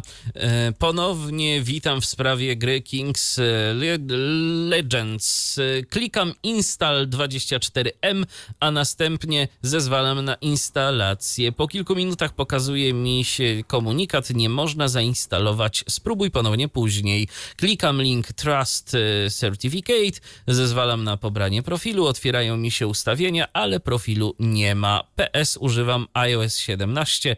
To może jak Arek nas słucha, to coś podpowie w tej kwestii, jeżeli, yy, jeżeli coś się da z tym zrobić, bo nie wiem, czy macie jakiś pomysł na to? Nie. No chyba nie. Obawiam się, że nie. No to możemy przejść dalej, bo to jak na razie wszystkie komentarze. Tak, przechodzimy Tomku, dalej. jeszcze chciałeś Aha. skomentować a propos tych PZN-owskich y, newsów. Nie wiem, bo coś tam próbowałeś powiedzieć wcześniej, czy to coś innego było? Ym, Ta ja nie, Dźwięki? Aha, okej, dobra. nie, nie. Nie? Jeszcze nie testowałem tej aplikacji dźwięki, bo ciekaw jestem porównania do Do e, konkurencji, że tak powiem, no bo Mhm. brzmi to zadziwiająco podobnie, no ale dobra. Yy, może coś w tym jest. W każdym razie NVDA 2023.2.1 beta jest wydana. Co nowego, Piotrze? Oj, całkiem sporo, to jest też duży temat. To jest wersja, która jest naprawdę bardzo ciekawa. My poniekąd już e, wcześniej wspominaliśmy o rzeczach, które były przygotowane dla, do tej wersji, ale jak ktoś nie chciał instalować sobie wersji alfa, e, zależy mu na tym, żeby to działało, ale chciałby już sobie coś troszkę bardziej przetestowanego, stabilnego sobie pobrać, albo nawet osobno jaką, taką wersję przenośną, zobaczyć, co tam się pozmieniało, no to można teraz się zain- zainteresować instalacją tej wersji beta. A co się konkretnie zmieniło? No, bardzo dużo i taką standardo, standard, sztandarową, przepraszam, nowością jest sklep z dodatkami, o którym już wspominaliśmy. Zastąpił dotychczasowy menadżer dodatków, który był w menu narzędzia. Teraz w menu narzędzia znajdziemy właśnie sklep, który integruje się z tym oficjalnym repozytorium dodatków. No i tam znajdziemy zarówno wszystkie dostępne dodatki, jak i te, które mamy zainstalowane. Możemy też z tego miejsca je sobie aktualizować. Oczywiście nadal też możemy te dodatki instalować też z plików, więc to nie jest tak, że po tym sklepie jakieś zewnętrzne dodatki przestaną nam działać, e, także tutaj spokojnie.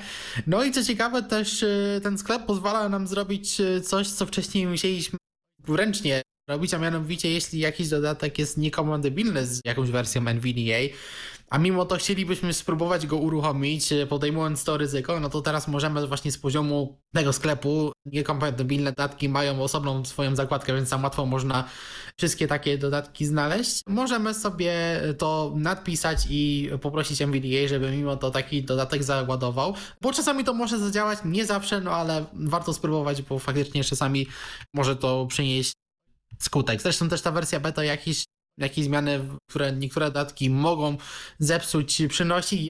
Akurat z tymi dodatkami, które ja mam zainstalowane, nie miałem problemów, natomiast kilka tam rzeczy się pozmieniało, więc y, jak będziecie sobie tą wersję instalować ewentualnie do testów, no to warto przetestować wasze dodatki. Też jak ona będzie się zbliżała do oficjalnego wydania, no to na pewno te najbardziej popularne dodatki już zostaną zaktualizowane. Zresztą już tam całkiem sporo się, jeśli chodzi o aktualizację dodatków dzieje. No i teraz będziemy mogli je sobie jeszcze łatwiej z poziomu NVDA aktualizować.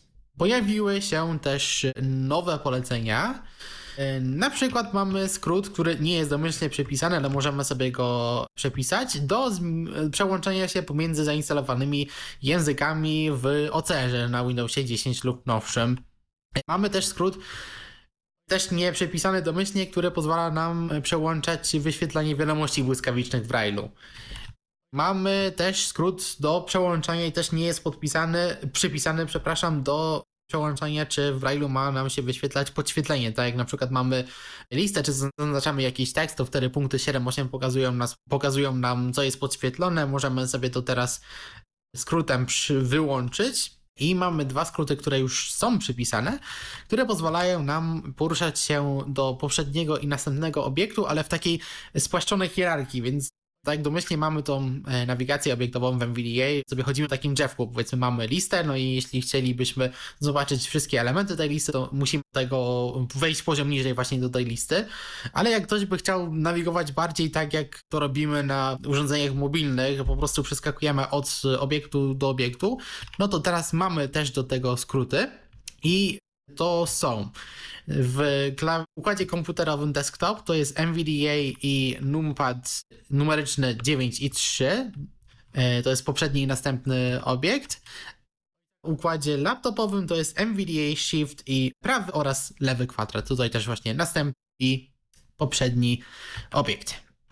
Nowości w Braille'u. Mamy wsparcie dla monitora HelpTech Activator Mamy opcję, która pozwala nam właśnie wyłączyć e, pokazywanie zaznaczenia punktami 7-8, więc jest do tego skrót, ale też możemy sobie po prostu zaznaczyć lub odznaczyć pole wyboru w ustawieniach Braille'a. Nowa opcja, która pozwala na przenieść kursor systemowy, kiedy klikniemy gdzieś e, tymi przyciskami kursor routingu, kiedy mamy tryb przeglądu włączony, kursor do przeglądania i wtedy możemy sobie nasz e, kursor systemowy spróbować w ten sposób przywołać. E, kiedy naciśniemy numeryczną dwójkę trzy razy, żeby usłyszeć e, kod danego znaku, tutaj wtedy dostajemy kod ASCII i Unikodu, on wcześniej był podawany tylko syntezą, a teraz będzie też wyświetlany w Braille'u. Mamy wsparcie dla atrybutu ARIA Braille Description, który pozwala autorom stron internetowych ustalić, jak e, typ danej kontrolki będzie się wyświetlał w Braille'u. To może mm, na fajne rzeczy pozwolić, bo czasami chcemy, żeby mowa coś czytała tak bardziej szczegółowo, a w Braille'u chcielibyśmy jakąś informację skrócić, no to teraz przynajmniej NVDA już będzie z tym nowym atrybutem działał. E, są nowe skróty dla monitorów e, Baum. Tutaj, tutaj warto sobie dokumentację przejrzeć, jeśli korzystacie z jednego z ich monitorów i to wszystko jeśli chodzi o Braille'a, ale mamy wsparcie dla czytania nowych e, znaków Unicode i to właśnie na przykład jest Braille unikodowy, no bo mamy też znaki, które odpowiadają różnym kombinacjom punktów oraz będzie czytany też znak odpowiadający za klawisz Option na Macach, no bo on ma taki swój osobny znak i często jak są jakieś dokumentacje, jakieś samouczki, no to często jest ten symbol używany, no i teraz NVDA nam też będzie w stanie powiedzieć, że tutaj chodzi o e, klawisz Option. E, kolejne, kolejne nowe skróty, tutaj tym razem do monitora Albatros, to jest taki nowy monitor, który niedawno mm, też dostał wsparcie zmiany nowości w Microsoft Office, e, kiedy mamy włączone oznajmianie, jeśli jest, jeśli jest jakiś podkreślony tekst w Wordzie, no to teraz sprawdzamy, jeśli sprawdzamy kolor, no to NVIDIA nam poda kolor dokładnie tego podświetlenia. Jest, są też czytane kolory tła, jeśli mamy włączone automatyczne czytanie kolorów, no to też właśnie nas NVDA będzie o tle również informował.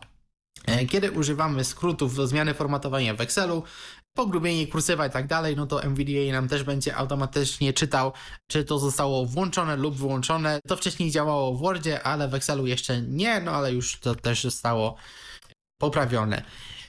Ulepszone zarządzanie dźwiękiem. Tutaj mamy wsparcie dla, dla WhatsAppi, czyli to jest najnowsze mm, API do odtwarzania dźwięków w systemie Windows, dzięki czemu ten dźwięk powinien być stabilniejszy, szybciej reagować, nie zrywać się tak często.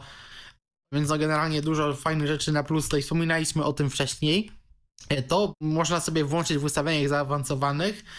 Domyślnie to nie jest jeszcze włączone ale też możemy sobie ustawić, czy głośność dźwięków i pisków NVDA będzie, będzie taka sama jak głośność mowy.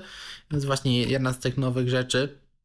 I jest opcja, że dźwięki NVDA wyświetlały nam się osobno w mikserze głośności w Windowsie i też możemy sobie wtedy ich głośność osobno ustawić lub przepuszczam też w Windowsie 10 lub 11 wypuścić je na jakąś inną kartę dźwiękową. U niektórych osób ta nowa funkcja powoduje jakieś e, zawieszenia NVDA. Jeszcze tutaj deweloperzy próbują znaleźć główne źródło tego problemu. To jest bardzo rzadki problem, natomiast on czasami może u niektórych osób wystąpić, więc tutaj jest taka informacja, gdyby po tej instalacji tej wersji, jak sobie to włączycie, coś wam NVDA zaczął się wysypywać, no to warto ją wyłączyć. Teraz przechodzimy do internetu. W Firefoxie i Chromie jeśli jakaś kontrolka, naciśnięcie jakiegoś przycisku otwiera okno dialogowe, siatkę, listę lub drzewo, no to NVDA teraz będzie nas o tym informował. Był do tego atrybut ARIA, chociaż wcześniej NVDA to wszystko mówił, że to było wszystko przyciski menu. Teraz już będzie nam więcej mówił, co dokładnie dany przycisk yy, robi. Możemy też zastosowywać różne zmienne środowiskowe, kiedy tworzymy przenośne kopie NVDA, jak podajemy ścieżkę. W Windowsie 10 aktualizacji majowej 2019 i nowszej NVDA będzie teraz e, odczytywał e, nazwy, którym, które możemy nadać e, wirtualnym pulpitom. Jeśli sobie jakieś pulpity potworzymy, możemy je ponazywać.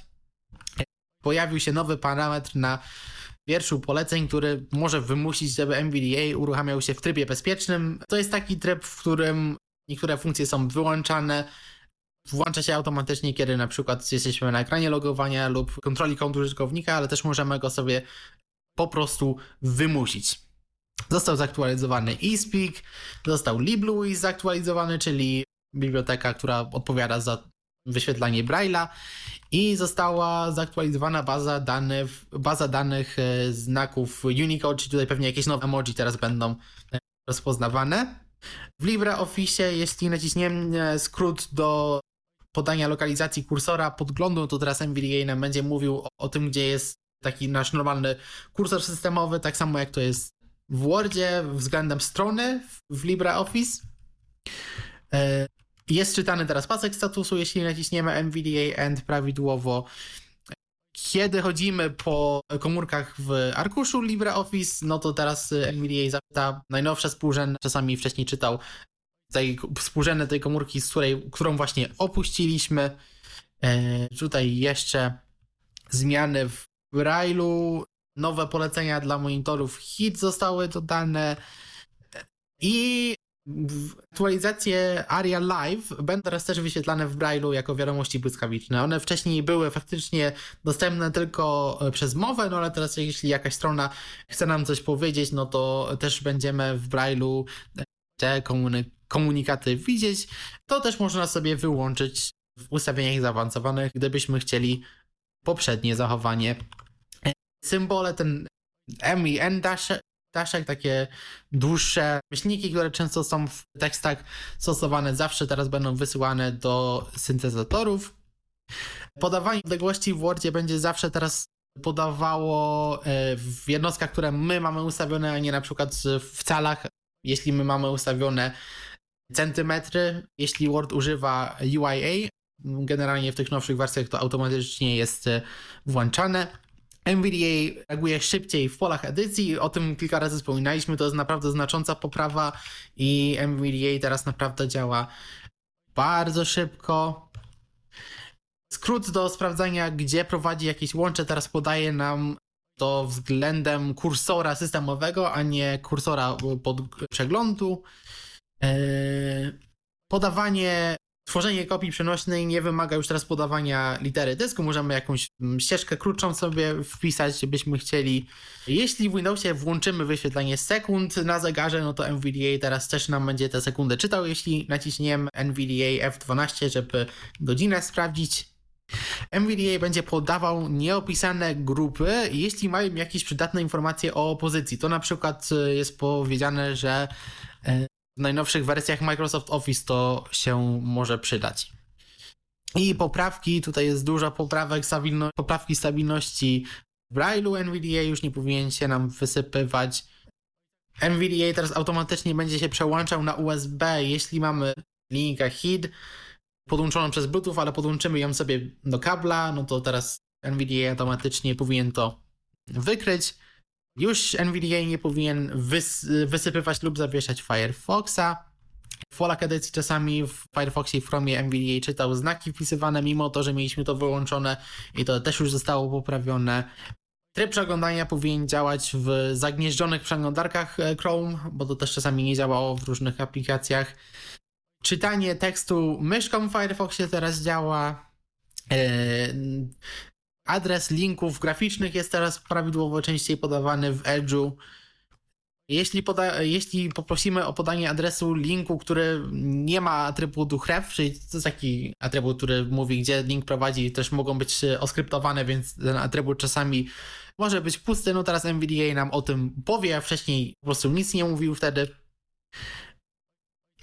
I co tutaj mamy jeszcze? Poprawki dla Windowsa 11. W, będzie czytany pasek statusu w notatniku w tym nowym w Windowsie 11. Przełączanie się między kartami w notatniku w tym nowym lub eksploratorze Windows 11 też już będzie teraz czytane. NVDA będzie teraz czytał podpowiedzi, kiedy wpisujemy w klawiaturach IM, IME, czyli na przykład chińskie, japońskie klawiatury można też z menu pomoc otwierać licencję, to coś tam się zepsuło. Teraz Office w Excelu, teraz już jeśli szybko przemieszczamy się po arkuszu, to NVDA zawsze powinien nam podać prawidłową pozycję, gdzie jesteśmy, bo czasami się lubią pogubić i podawać jakieś nieaktualne informacje. Też coś w Braille'u podobnie czasami było nie, nieprawidłowo wyświetlane, to też już zostało poprawione. NVDA też powinien prawidłowo czytać, kiedy fokus znajdzie się w jakimś polu edycji hasła w Excelu, a to też nie zawsze działało. Jeśli mam jakiś symbol, który w naszym języku nie ma opisu, ale jest taki opis po angielsku, no to NVDA nam chociaż po angielsku ten opis poda.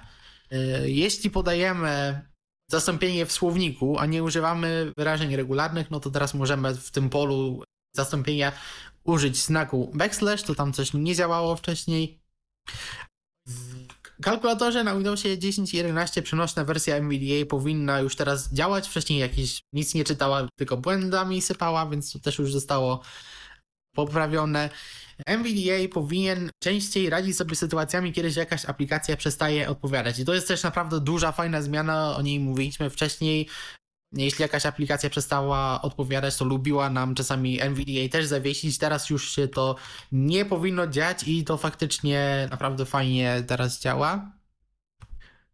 Jakieś poprawki obsługą e, niektórych terminali, aplikacji konsolowych, które potrafiły coś tam też zawieszać, to też powinno działać troszkę lepiej. NVDA już e, powinien zapisać konfigurację prawidłowo zaraz po resecie konfiguracji, to też nie zawsze chciało działać no i tak samo jak mamy uruchomioną tą wersję tymczasową, na przykład z instalatora, no to NVDA już powie nam, że nie możemy wtedy konfiguracji e, zapisywać. E, jest lepiej czyta, są lepiej czasami czytane skróty klawiszowe. Generalnie responsywność została poprawiona, to też mogę potwierdzić. Wyświetlanie ustawień OCR już e, powinno działać na wszystkich komputerach, tam nie wszędzie to działało. E, kolejne błędy z zapisywaniem i ładowaniem konfiguracji naprawione. Poprawie, poprawki w obsłudze ekranów dotykowych. No i to wszystko. Mamy jeszcze zmiany dla deweloperów, ale myślę, że to już sobie zostawimy. Jeśli pracujecie nad jakimiś dodatkami, to możecie sobie ten, informacje co nowego przejrzeć, bo tam faktycznie też jakieś zmiany są, przez co niektóre dodatki mogą znów przestać działać. No natomiast jak widzicie, całkiem sporo się w tej wersji pozmieniało i niektóre z tych nowości, zwłaszcza te związane z responsywnością, no i z tym sklepem dodatków są naprawdę fajne, więc myślę, że warto się tą wersją zainteresować. Jak nie teraz, bo może boicie się, które dodatki mogą wam nie działać, no to jak ta wersja się pojawi już finalnie, no to na pewno będzie warto ją sobie zainstalować, bo naprawdę działa dużo, dużo szybciej. No to aż sam sobie zobaczę, chociaż wiem, że były wtyczki typu zdaje się Sibiak chyba, czy któraś podobna yy, dla muzyków, która bardzo nie lubiła wersji innych niż stabilne. No zobaczymy, yy, czy też tutaj tak będzie. E, no, a tymczasem zwiedzanie Kapsztadu, gdyby się ktoś wybierał tamte rejony, z niewidomym przewodnikiem. Co ciekawe. W Republice Południowej Afryki jest sobie miasto Kapsztad, dość znane. E, okazuje się, że dość znane ono jest także z graffiti, które, którymi, którym upstrzone są mury tego miasta w różnych jego rejonach. No i teraz osoby niewidome mogą to graffiti sobie zwiedzać. No i Biuro Turystyki miasta Kapsztad bardzo w tą dostępność idzie, bo mamy gdzieś brajlowskie oznaczenia przy tych y, muralach, mamy też kody QR z, z audiodeskrypcją, a ma to być jeszcze rozbudowywane, mają być audiomapy z dostępnymi e, trasami zwiedzania, mają być też y, prowadzone kody QR z menu w restauracjach, jakieś udoskonalenia też w e, hotelach. E, no i przeróżne inne udoskonalenia. Natomiast to, co jest ciekawe, to, że miasto Kapsztad wycertyfikowało pierwszego swojego przewodnika niewidomego. E, jest to co prawda człowiek, który e, stracił wzrok, jeżeli dobrze rozumiem, z uwagi na jaskrę, więc kiedyś e, rozumiem, że widział. No wyuczył się jakoś tej historii, tych różnych graffiti, widać, że go to interesuje i nauczył się docierać na miejsce licząc kroki i słupy latarniane. No nie wiem, ja osobiście nie znam specjalnie jakoś budowy miasta Kapsztad, może tam jest to jakąś podstawową metodą orientacji w przestrzeni z uwagi na na przykład, nie wiem, brak infrastruktury, ale z drugiej strony niech każdemu pomaga, co mu pomaga. E, mi na przykład liczenie kroków nigdy dobrze nie szło, no ale ponoć zaciekawia turystów swoimi opowieściami, bo wie kto dany mural stworzył, e, wie jakie jest jego znaczenie, co dany autor chciał przekazać i też yy, opowiada przy okazji o tym, jak różne no, elementy infrastruktury w mieście pomagają jemu jako osobie niewidomej się po tym mieście orientować, więc jest to na pewno takie nietypowe zwiedzanie. Natomiast no, ciekawe. Ja się kiedyś też nad tym zastanawiałem, bo e, rozważałem, szukając sobie wolontariatu e, europejskiego. Widziałem parę takich ogłoszeń, żeby być takim e, wolontariuszem turystycznym, który no, coś tam opowie o zabytkach w sposób podstawowy. Jest trochę takim słupem ogłoszeniowym, który opowiada o tym, że no, żeby się dostać gdzieś, to trzeba pojechać tam i pójść tu. No teoretycznie takie rzeczy, których dałoby się wyuczyć na pamięć. E, zwłaszcza jak ktoś lubi e, języki obce, komunikację z ludźmi, z turystami. E, no a kto wie, może rzeczywiście, gdyby się nauczyć na przykład historii danego obiektu, jakoś nawet tam na pamięć, ale też umieć o nim fajnie opowiadać, bo to trzeba też się umieć jakoś wczuć, mieć jakieś też ciekawe historie. A akurat w historiach to niewidomi są dobrzy, co by nie mówić. W pisaniu, w tworzeniu, w zapamiętywaniu, w przekazywaniu. No to jakby ktoś jeszcze się wy, gdzieś tam wyszkolił pod kątem tych tras, to może nie jest to takie a wykonalne. Z drugiej strony przypomina mi się historia, e, jak jeszcze w czasach y, szkolnych y, byliśmy na wycieczce w Pradze i pani przewodniczka opowiadała nam historię chyba tego słynnego zegara na wieży astronomicznej. To jest taki zegar e, w Pradze, który oczywiście wybija gdzieś tam godziny, ale też e, jest taka cała inscenizacja, gdzie po prostu przeróżne figurki się kręcą i e, wprawione w ruch gdzieś tam tymi ruchami zegara tworzą dość fajną scenerię. No i opowiadała nam kiedyś historię, jak to e, pewnego dnia podeszła sobie e, bardzo pewnym krokiem z grupą e, turystów pod tą wieżę. No i akurat tak wyszło, że stanęła sobie tyłem do tego zegara i opowiada, że na zegarze rozwieszone są figurki, a figurki są takie, śmakie, owakie, opisuje każdą z nich, e, po czym ktoś zwraca jej uwagę, proszę pani, ale tu żadnych figurek nie widać. Pani się obraca, no co się okazuje, figurki zostały zdjęte do konserwacji, akurat w tym momencie, kiedy ta grupa przyszła, więc no i widzącemu przewodnikowi zdarzą się jakieś takie e, wpadki, także ym, no mm, byłoby to myślę ciekawe, dlatego ja myślę, że fajne są różne inicjatywy wolontariackie, a w wielu miastach widziałem tego typu rzeczy, że po prostu grupy studentów oprowadzają, grupy właśnie jakieś takie, że darmowe oprowadzanie, coś tam. I to jest w sumie e, całkiem fajny pomysł, żeby przetestować, czy to miało rację bytu, jako taki pilotaż, kiedy ktoś rzeczywiście ma taką pasję i coś umie ciekawego o tych różnych zabytkach powiedzieć. No, ale jeżeli ktoś miałby ochotę przekonać się o tym w akcji, no to w Kapsztacie, w Kapsztadzie nawet, można. A swoją drogą to taka ciekawostka, e, nie wiem czy w waszym przypadku było podobnie, ale ja się e, ileś razy spotkałem z takim właśnie pytaniem od osób widzących, czy na przykład e, w poruszaniu się pomaga mi właśnie liczenie kroków. Zawsze było to dla mnie dziwne, jak ktoś to wymyślił i czy naprawdę nie można było wpaść na coś innego, a okazuje się, że rzeczywiście niektórym niewidomym to pomaga. To pomaga i rzeczywiście też się spotkałem z tym, jak, e, jak jakieś odległości jest ciężko określić. Rzeczywiście nie ma punktów orientacyjnych takich wynikających z otoczenia.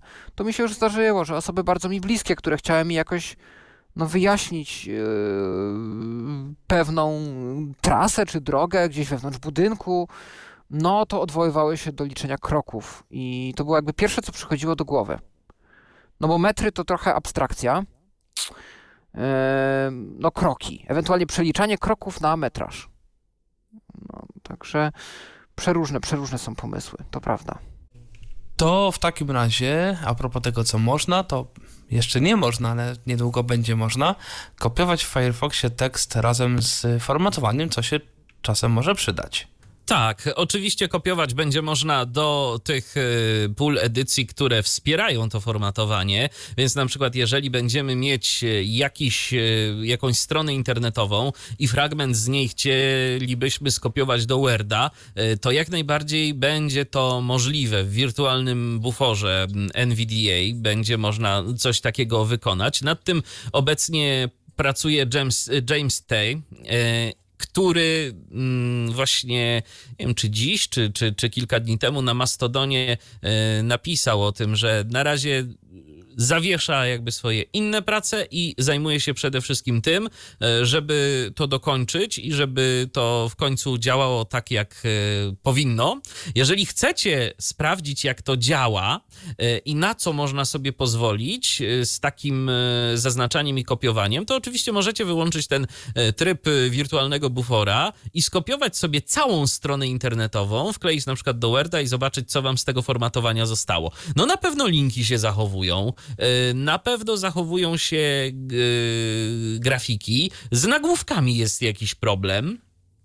To jest y, akurat fakt, przynajmniej na e, Chromie, mm, bo to testowałem tam dziś, tak żeby sobie pobieżnie na szybko to sprawdzić. Może Firefox też e, pozwala na kopiowanie nagłówków, bo James wspominał o nagłówkach, że da się, więc nie wiem, czy tak po prostu się rozpędził, czy rzeczywiście ma na to jakiś pomysł. Fajnie by było, bo ta struktura nagłówków, na przykład jakiegoś dłuższego tekstu, też czasem jest przydatna i fajnie jest sobie móc to również skopiować. E, Coś takiego już mają użytkownicy JOSa e, na Chromie, zdaje się, natomiast e, no, to są jakieś ponoć niestandardowe działania i tam e, to e, JOS dość mocno musi w to wszystko ingerować, żeby to działało. Tu będzie to rozwiązane uniwersalnie, natomiast no nie obejdzie się niestety bez interwencji również twórców czytników ekranu. Domyślam się, że to przede wszystkim chodzi o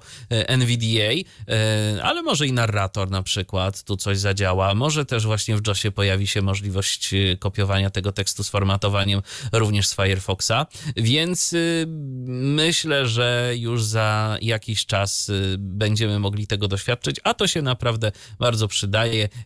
Ja mam nadzieję, że będzie można też kopiować tabelki ze stron internetowych, bo to y, no, byłoby czymś bardzo, bardzo fajnym. Idealnie na przykład dla mnie byłoby niekiedy jakby dało się skopiować sobie taką tabelkę do Excela i żeby to od razu automatycznie podzieliło się na y, kolumny, bo to jest coś, co no czasem się przydaje y, do przeglądania właśnie zgadza, to takich nawet nie tabel. wpadłem na to, rzeczywiście, to by było piękne.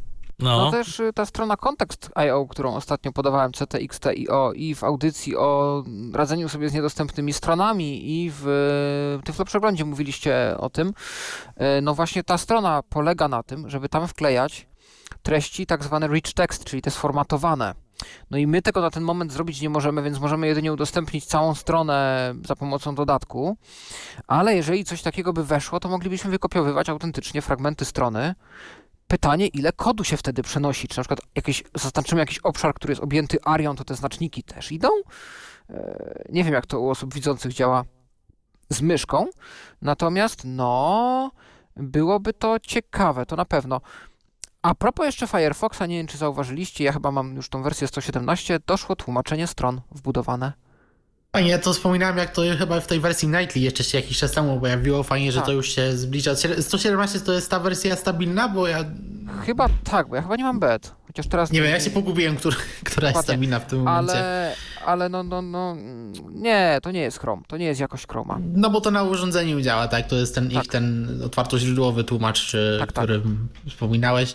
Ja jeszcze może dodam, że użytkownicy Maców e, w przeglądarce Safari już mają takie zaznaczanie z automatu i to już od, odkąd e, chyba to było dostępne w sumie. oj tak, to już od dawna. Więc jeśli ktoś ma Maca i chciałby sobie to przetestować, no to po prostu można shift strzałką w dół, jakieś mniejsze akapity lub całą stronę też możecie sobie zaznaczyć, skopiować. e, Przynajmniej jak przeklejałem coś do Ulyssesa, chyba do Pagesa też próbowałem, ale najczęściej to tak kopiuję, no to e, linki się zachowują, obrazki też, listy też, nagłówki chyba nie. Albo to jakoś się po prostu jako pogrubienie robiło, teraz nie pamiętam, ale też z tym był problem, ale generalnie całe pozostałe formatowanie się e, jak najbardziej zachowuje. Też sobie za moment y, tak na szybko sprawdzę, jak to z tym Firefoxem i przeklejeniem całości do Worda, czy te nagłówki w nim są, y, bo teraz się będę nad tym zastanawiał. A w międzyczasie myślę, że możemy odebrać y, kolejny telefon. Jest z nami tym razem Wojciech, witamy cię. Cześć panowie. Witaj. Yy, od razu się przyznaję, że nie słuchałem audycji od początku. Michał chyba się domyśla dlaczego. Yy, to możesz przy okazji, Michale, powiedzieć, czy dobrze jest, czy jak to słychać? W- Wiesz co, wydaje mi się, że jest dobrze. Troszeczkę gdzieś tam y, Tak. teraz dmuchnąłeś w ten Tak, mikrofon, tak. ale to podejrzewam, że się, że się Kwestia słyszysz. sprawy. Tak, tak. Że, że masz odsłuch. Nie jest źle, nie jest źle. Nie jest coś mało, mało, mało optymizmu, coś we mnie wlewasz. E, To wiesz, to ja muszę sobie tego posłuchać też potem jeszcze, Jasne, w, po, gdzieś tam po, po tym naszym procesingu, jak to będzie brzmiało. No zresztą też sobie posłuchasz, to, to, to będziesz wiedział, To y, prawda. jak brzmisz teraz. Dobra, yy, ja pytanko do Piotra, jeśli mogę. Yy, Piotrze, bo mm, ty wiem, że używasz yy, Maca, a ja mam taki problem ostatnio, mm, trochę tak w kontekście mm, audycji Pawła o tych różnych stronach, które są mniej lub bardziej dostępne, jak sobie z tym radzić.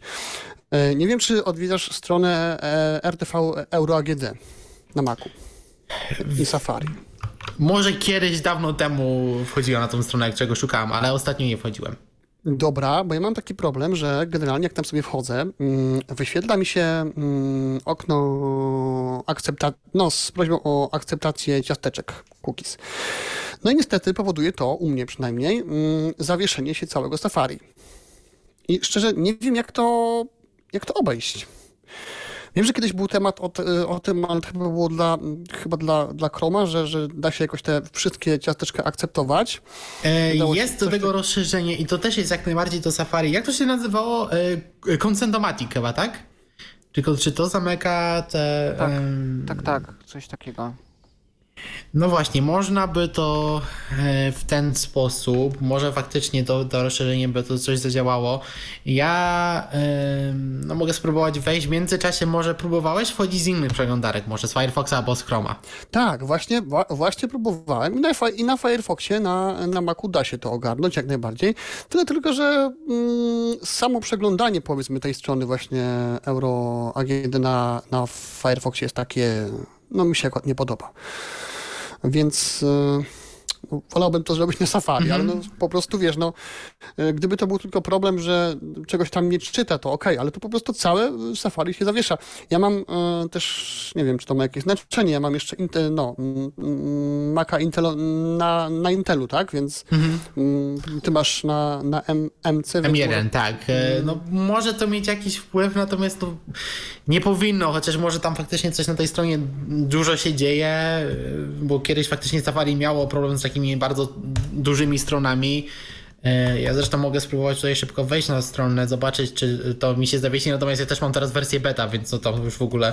Nie, nie, nie, spokojnie. Ja tam się tam będę No. z tobą kontaktował w, w jakichś tam sprawach, to ewentualnie y, poproszę ciebie o podrzucenie nazwy konkretnie, bo szczerze mówiąc teraz tego nie jestem w stanie jakoś tam zanotować, ale no, taka sytuacja, no cóż, no to trzeba to będzie jakoś podrążyć y, temat w takim razie. No ja tylko powiem, że mi się ta strona w międzyczasie otworzyła i powiem ci, że nawet na mojej M1 właśnie tutaj coś zamuliło Safari. No, Więc tam coś, e, coś, Coś jest grubo nie jest tak. tak. zrobione, że, e, że tam no, coś jest słabo zoptymalizowane. Ona reaguje, ale wiesz co, powiem ci tak, nie wiem, mam jakieś 2-3 sekundowe opóźnienie, jak naciskam klawiszą mi coś mówi, więc tam faktycznie coś bardzo poważnie muli. Tak, no ja też Niestety. patrzyłem na Windowsie, nie ma problemu, to okno się tam spokojnie da ogarnąć. No nic, dobra. E, no to ode mnie tyle. Natomiast Wojtku, ja cię mogę uspokoić. Jeszcze sobie odsłuchałem właśnie przed momentem e, tego po naszym streamie. Jest wszystko w jak najlepszym porządku. Nie no, rzeczywiście y, duże podziękowania i dla ciebie, Michale, za tutaj pomoc i dla e, i dla kogo? E, dla Edwina za ten podcast. Naprawdę słuchaweczki, powiem wam, no super sprawa. Super sprawa, także myślę, że będzie dobrze. No cóż, to Polecam, w takim polecam razie miłego, miłego korzystania. Dzięki za telefon, no i pozdrawiamy cię. Dzięki, pozdrawiam mm, was również. Trzymajcie się.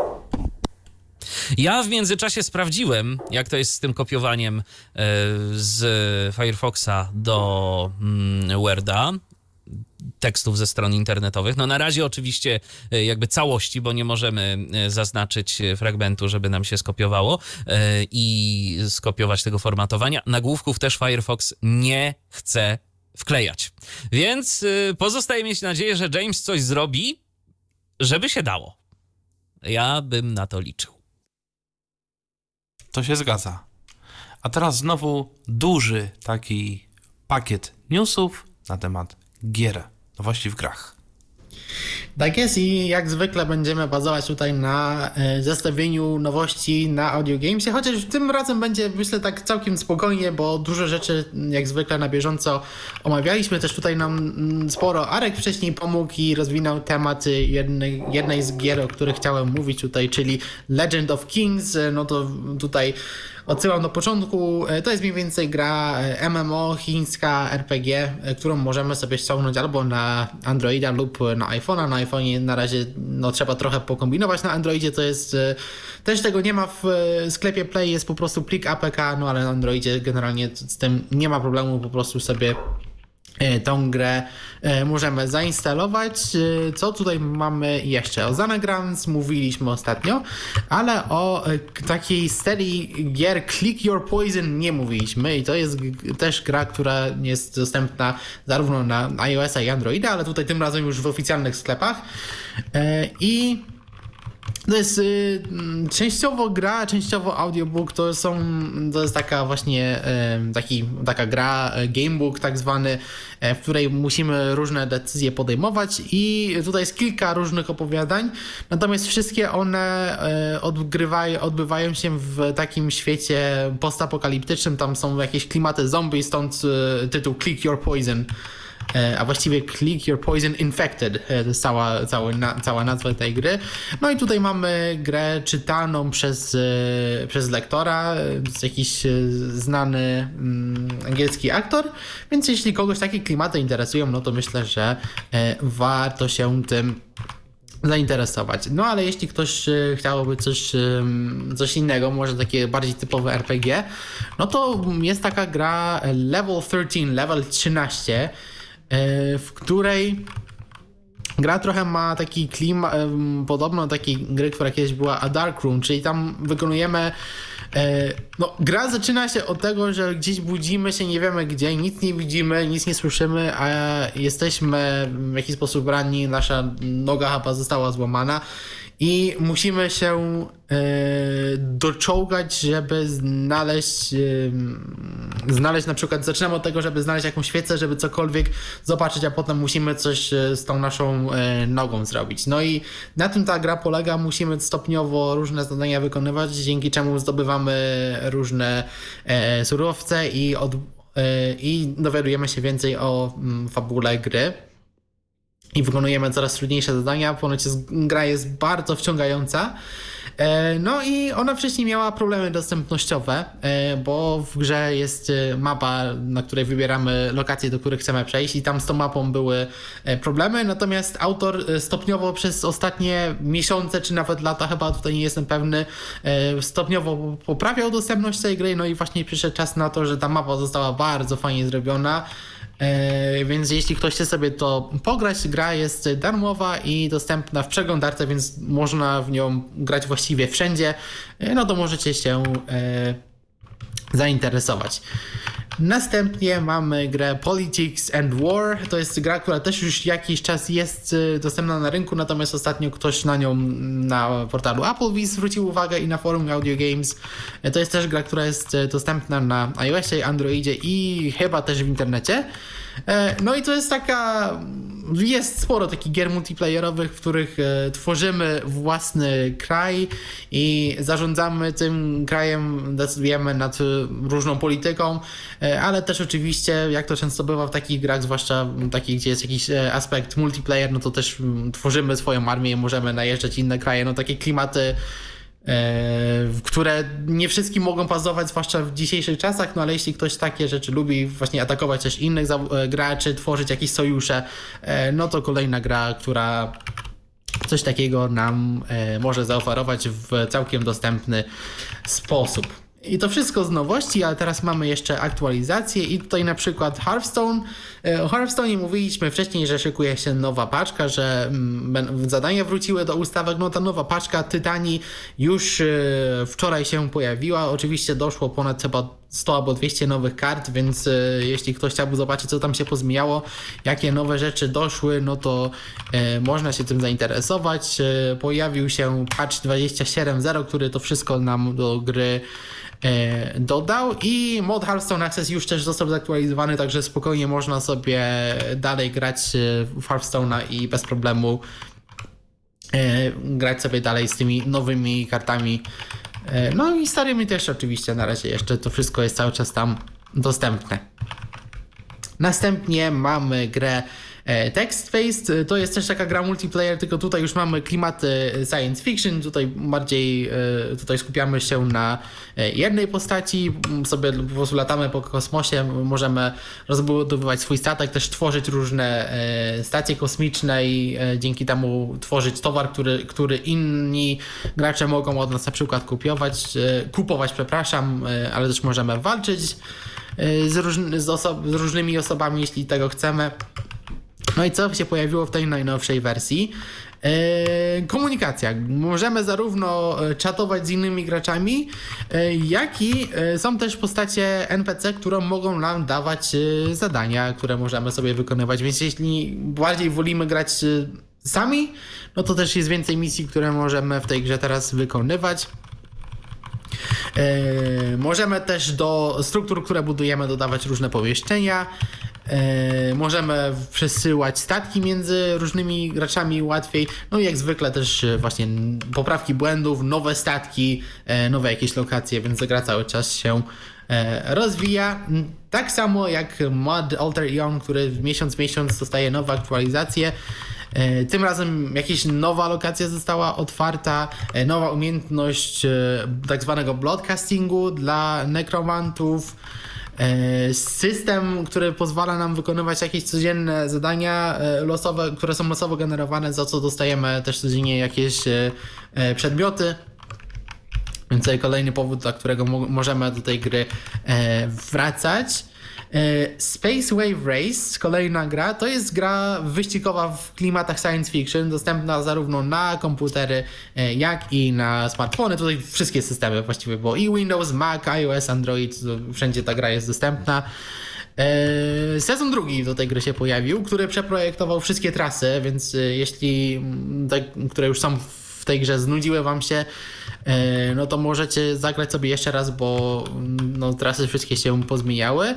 E, no a ponadto pojawiły się nowe przeszkody na naszej trasie, bo będziemy napotykać asteroidy, które musimy e, albo zestrzelić, albo ominąć, ale też bossy, czyli tacy przeciwnicy, którzy będą do nas strzelać, będą na nas rzucać jakieś bomby, które musimy ominąć, ale a my jak będziemy z nimi walczyć, to też musimy trafić w ich słaby punkt, żeby ich pokonać, no i E, ścigać się dalej. I czy to wszystko? Tak, to wszystko, bo tutaj też były informacje o, o między innymi o tym, że e, szykuje się Euroflight 3, e, o musicalu Stray Gods, o którym ostatnio mówiliśmy, no i o modzie do Final Fantasy VII, który e, powoduje, że ta gra będzie dostępna, który e, cały czas tam jest e, gdzieś przygotowany. No ale o tym już mówiliśmy wcześniej, więc e, z mojej strony, jeśli chodzi o grę, to na razie wszystko. Następny news ma taki tytuł w formie pytania. Czy Starlink jest dostępny? No jest, jest i, i warto sobie powiedzieć, gdzie nie do końca jest, ale to nie są żadne drobne, znaczy żadne ciężkie sprawy. No, ogólnie jest, gdyby ktoś potrzebował.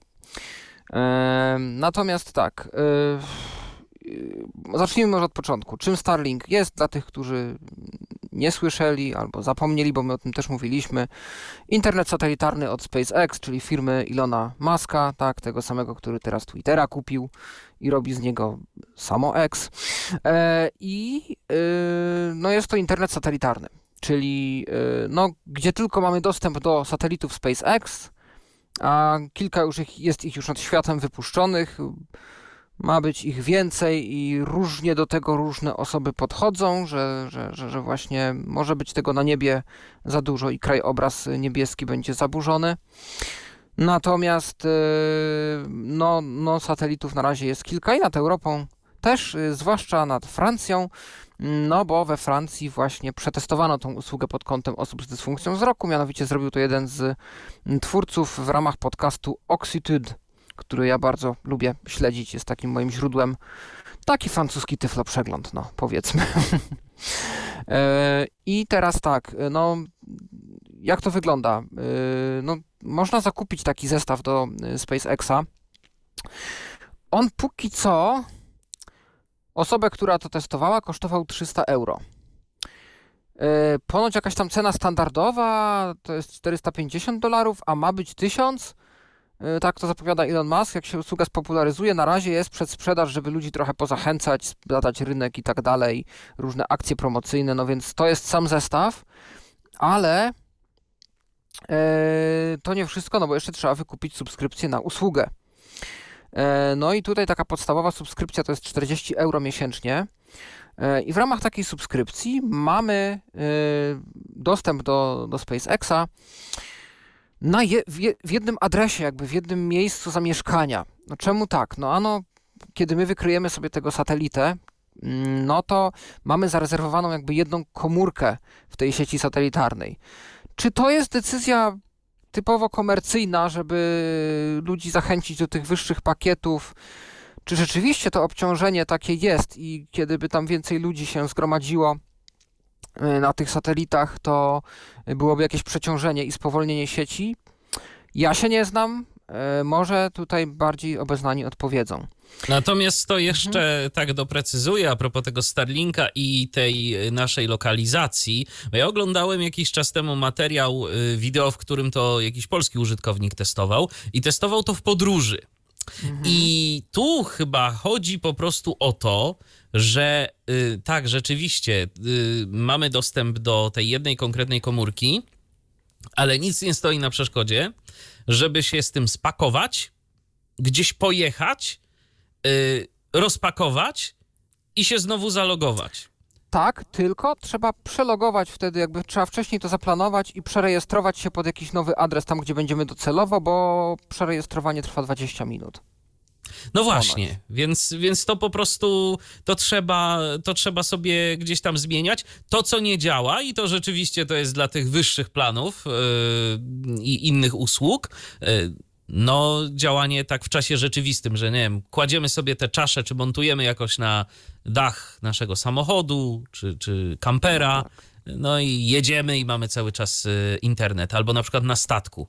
Y, To myślę, że No tak. grupa docelowa największa y, będą właśnie statki, czy też samoloty, bo zdaje się, że Starlink też wprowadza taką ofertę. Nie wiem, czy wprowadzili już, czy to już jakieś linie lotnicze testują, natomiast chyba nawet w zeszłym roku albo na początku tego Elon jak jeszcze Twitter działał lepiej, to widziałem, że się bardzo reklamował y, z tą ofertą Starlinka dla samolotów.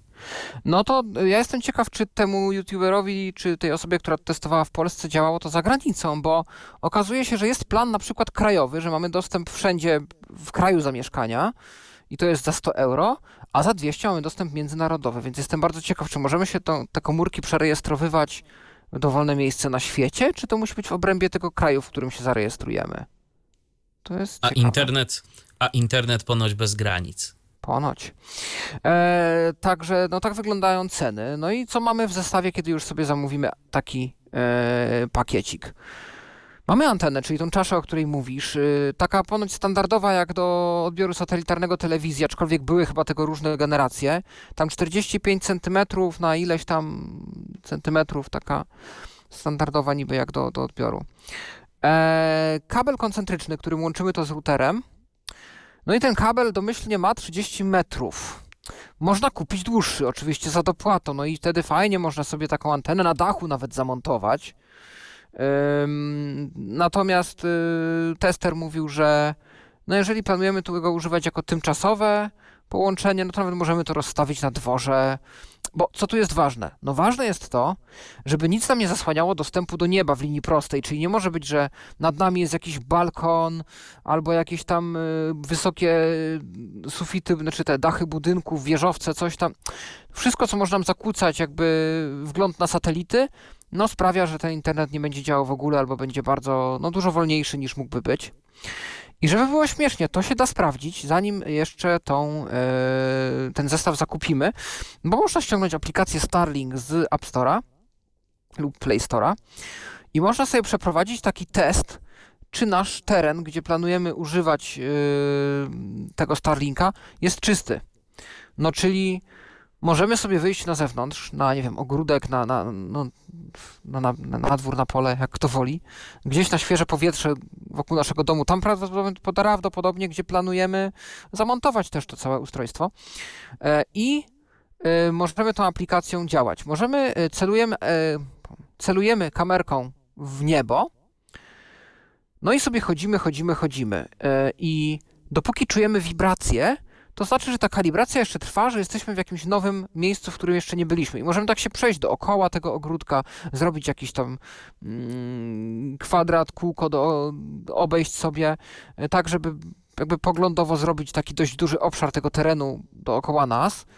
No jak ten skan się powiedzie, to dostaniemy informację na ile, ile satelitów był w stanie wykryć, z jaką dokładnością i tak dalej. Teraz e, mamy tą czaszę antenę, mamy kabel koncentryczny. Łączymy to wszystko z routerem, który dostajemy, no i nasz system rusza e, po podłączeniu routera do prądu w tryb e, Wi-Fi. Można zrobić Ethernet, a jakże? Kiedy dokupimy ekstra przejściówkę z kablem którą wpinamy między koncentryk a router. I wtedy mamy dostęp po, po LANie do tego internetu, a tak to tylko i wyłącznie Wi-Fi. Wi-Fi, który działa w dwóch trybach 5G i 2, 5 GHz i 2 i 4. Ale zanim jeszcze takie rzeczy będziemy mogli ustalać, no to trzeba skonfigurować e, to nasze urządzenie po raz pierwszy. I odpalamy w tym celu po pierwsze aplikację.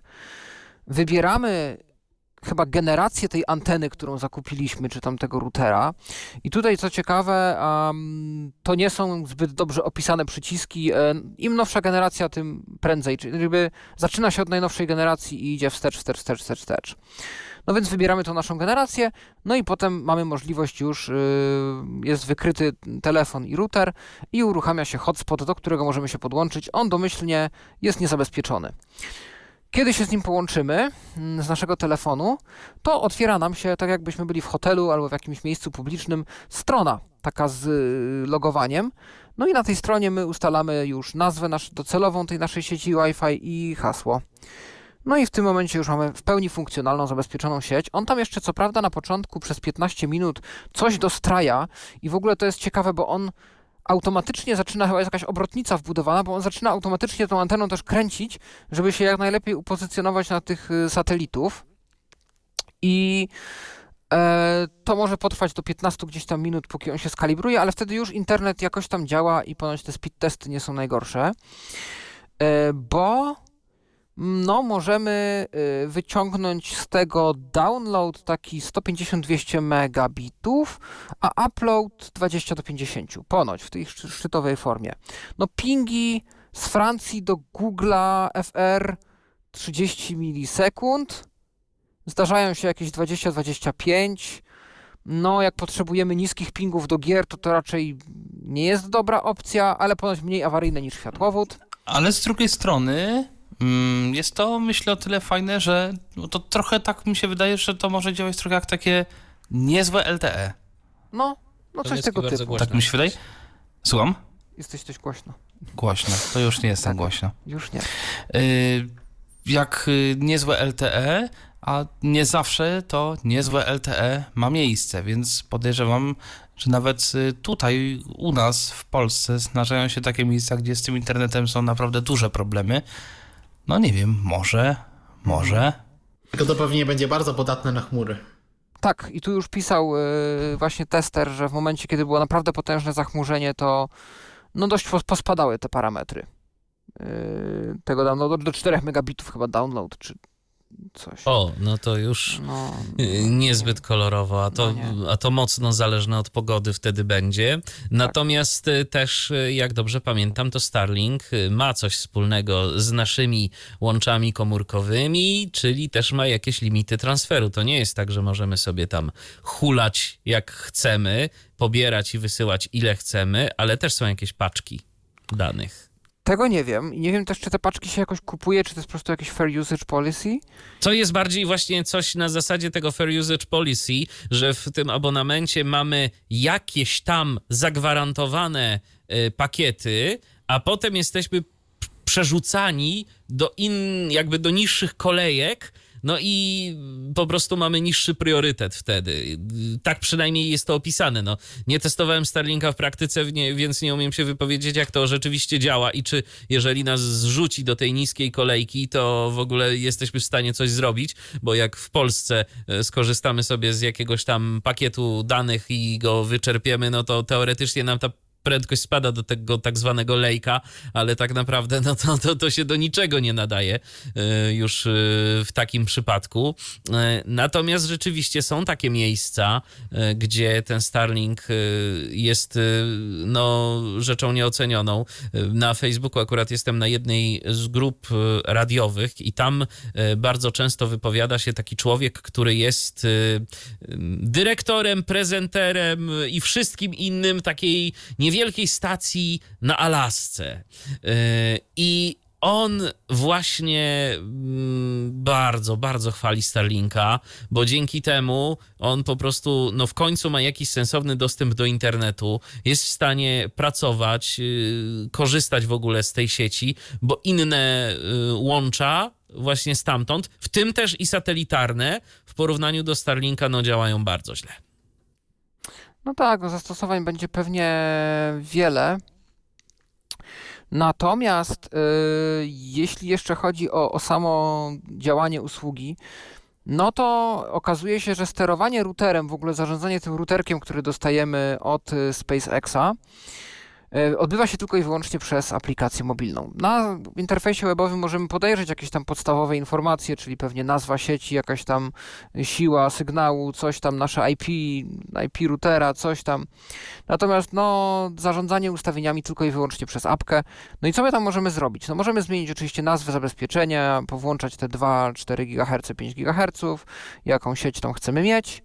Możemy podejrzeć sobie inne urządzenia wpięte do sieci. No i możemy sobie zmienić DNS-a. Tutaj testujący zwrócił uwagę na to, że we Francji e, powoli już wchodzi takie to prawo, że mm, istnieje spis stron zakazanych, na które wchodzić się nie powinno. E, I operatorzy francuscy są zobligowani, żeby do takiego spisu na polecenie rządu francuskiego różne strony dodawać. Czyli dokładnie tak jak w Polsce. Tak, i działa to na zasadzie DNS. No i wydawałoby się, że wystarczyłoby zmienić DNS na jakiś neutralny, jakiś Google, Cloudflare, jakikolwiek inny. E, A tu nie, no bo teraz na potęgę operatorzy dostarczając swoje routery. Oj. I teraz pytanie, czy to. U ciebie. to u, nie. Halo, halo? O, O, teraz jesteś. jest. O, coś Jesteś. się kabel bluzował. Y, Więc jest to, mm, wydawałoby się, że wy- wystarczy zmienić DNS. No a nic bardziej mylnego, bo operatorzy francuscy już, przynajmniej jak się kupuje routery te fabryczne od dostawców internetu, no nie pozwalają na takie głębokie eksperymenty. No a Starlink pozwala i można rzeczywiście w ten sposób sprawę obejść. E, No, ale to jest e, to, co można robić. Można też w aplikacji, i to jest właśnie ta część, która niestety jest niedostępna, składać i jakby rozkładać antenę. E, Co się przydaje, kiedy chcemy na przykład zrestartować połączenie, albo no, chcemy zdalnie tą antenę złożyć, żeby już przygotować sprzęt do transportu. Em, No niestety ta część jest niedostępna, bo wymaga stuknięcia z przytrzymaniem i w świadomy sposób przeciągania tego przycisku w konkretne strony. No i to nie jest coś, co jest dla nas dostępne, więc y, tego nie możemy zrobić. No możemy to zrobić oczywiście ręcznie, więc nie jest to aż tak duża niedogodność. Co ciekawe, to w ogóle ta antena Starlinka jest y, podgrzewana z tego, co y, gdzieś tam czytałem, y, więc ona jest odporna, no może nie na deszcze, chociaż też troszeczkę, bo po prostu mm, powoduje, że ten deszcz nam z tej anteny szybciej odparuje i nie będzie jakoś zakłócał, natomiast też jest w stanie poradzić sobie z jakimiś opadami śniegu, a ci wszyscy, którzy mieli anteny satelitarne, czy nawet cały czas je mają, to doskonale pamiętają, jak to jest, jak zimą nam zasypie e, śnieg e, talerz satelitarny i że wtedy no, jest dość duży problem z oglądaniem tego. Dlatego właśnie operatorzy, mm, zwłaszcza kablówek, którzy mają tych anten satelitarnych ileś, e, przy tych tak zwanych stacjach czołowych, to mają właśnie podgrzewane anteny satelitarne. I właśnie z tego, co czytałem, to w Starlinkach jest podobnie. Oczywiście na mniejszą skalę, y, że ta antena ma y, jakąś tam określoną temperaturę i dzięki temu no, korzystanie z tego jest y, bardziej komfortowe. No, no i to w dużym skrócie byłoby chyba tyle, co wyczytałem z tej, z tej recenzji, no czyli w dużym skrócie da się. No jedna rzecz, którą cokolwiek, co zrobił Elon Musk jest jakkolwiek dostępna, no także gdyby ktoś potrzebował, to, no to się da. Nie chwalmy dnia przed zachodem Dokładnie. słońca. No tak, to też prawda. Tak. To no, teraz już jest po zachodzie słońca zdecydowanie, no chyba, że nas ktoś słucha oczywiście e, nie na żywo, to wtedy nie wiadomo.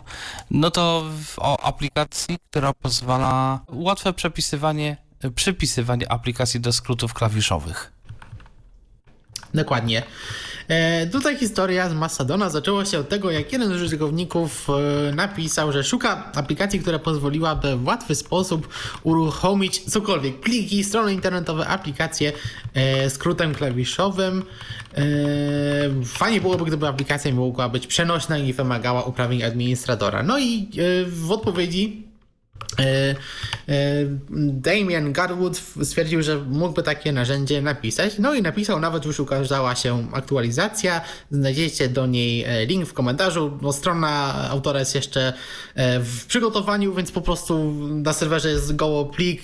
Na szczęście z aplikacją przychodzi dokumentacja, a warto ją przeczytać, bo no, program musimy sobie skonfigurować. Aplikacja nazywa się KeyOp K-OP e, i faktycznie jest przenośna, nie wymaga uprawnienia administratora e, i jak działa? Pozwala nam przypisywać właśnie dowolne aplikacje czy pliki, e, łącznie z nawet wierszem poleceń, jeśli chcemy jakieś parametry danej aplikacji podać, do skrótów klawiszowych ale co ciekawe, e, te skróty to, to są takie bardziej warstwy, bo możemy sobie otworzyć e, coś, co aplikacja nazy, Boże, coś, co aplikacja nazywa e, kategorią i do tej kategorii jakieś aplikacje sobie przypisać. Więc na przykład możemy zrobić sobie coś takiego, że naciskamy, nie wiem, Ctrl Windows Alt P żeby otworzyć przeglądarkę. Słyszymy dźwięk wtedy, e, że e, aplikacja weszła do tego, tej warstwy przeglądarek, no i wtedy możemy sobie tam zdefiniować, że naciskając C otwiera się Chrome, F otwiera się Firefox, a może nawet pójść krok dalej na przykład zrobić sobie, że literka T otwiera nam stronę Tyflo Podcastu, bo dałoby się coś takiego też zrobić i wtedy też słyszymy dźwięk, no i aplikacja nam po prostu wskazany przez nas program e, otwiera.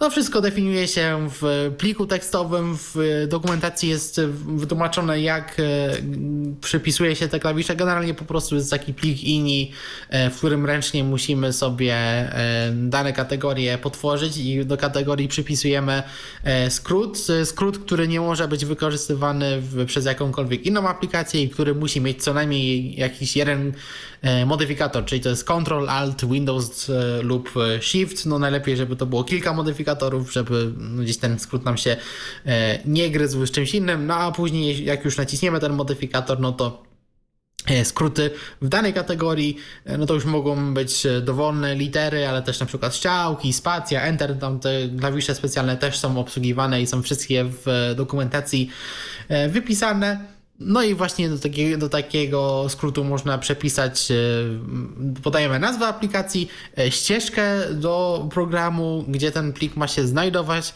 No i też możemy opcjonalnie sobie jakieś dodatkowe jeszcze parametry podać, więc na przykład e, do jakiej przeglądarki podać konkretną stronę, więc na przykład gdybyśmy chcieli sobie zrobić skrót do, nie wiem, dokumentów Google, ale chcielibyśmy, żeby te dokumenty otwierały się konkretnie w e, Chromie na przykład, no to dałoby się taki e, skrót w tej aplikacji zrobić. Program jest darmowy, E, myślę, że autor go będzie jeszcze rozwijał, tam cały czas jakieś sugestie wpływają, już na przykład ludzie proszą o to, żeby aplikacja miała jakiś interfejs, żeby te e, grupy tworzyć, zobaczymy, że coś się e, więcej z tą aplikacją zmieni.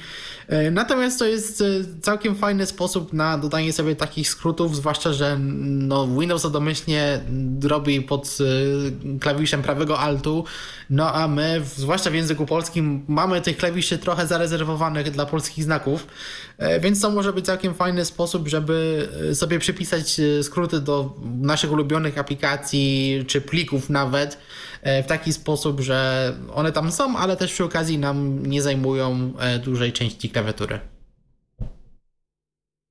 I kolejna następnego newsa, czyli coś dla radiowców, którzy są użytkownikami JOSa, bo kreator, kreator poleceń SPL pojawi się w nowej wersji skryptów do JOSa.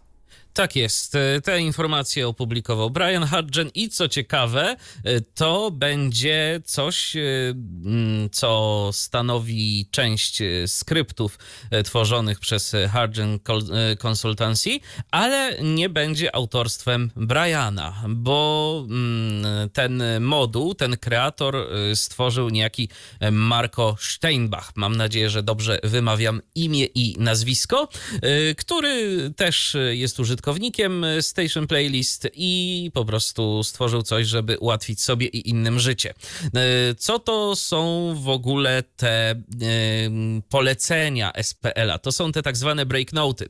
To są takie komunikaty, które wstawiamy w playlistę i możemy je wstawiać w trakcie prowadzenia programu, żeby się coś zadziało, czyli na przykład, żeby jakieś polecenia SPL-a automatycznie zostały przełączone. Możemy też y, programować je w kreatorze i zarządzać y, naszą playlistę, a właściwie naszym SPL-em, Station Playlist Studiem z poziomu y, tego kreatora, z poziomu playlisty. Natomiast no, to są dwie opcje i dlaczego to może być przydatne? Przede wszystkim dlatego, że no, te polecenia y, SPL-a nie są wcale intuicyjne. Oczywiście, jak mamy y, helpa, otworzymy go sobie, przeczytamy sobie te polecenia, zobaczymy, co tam właściwie jest, to bez problemu będziemy w stanie się zorientować, co chcemy zrobić. Natomiast czasem parametry tych poleceń nie są zawsze jasne. Ja na przykład w radiu DHT,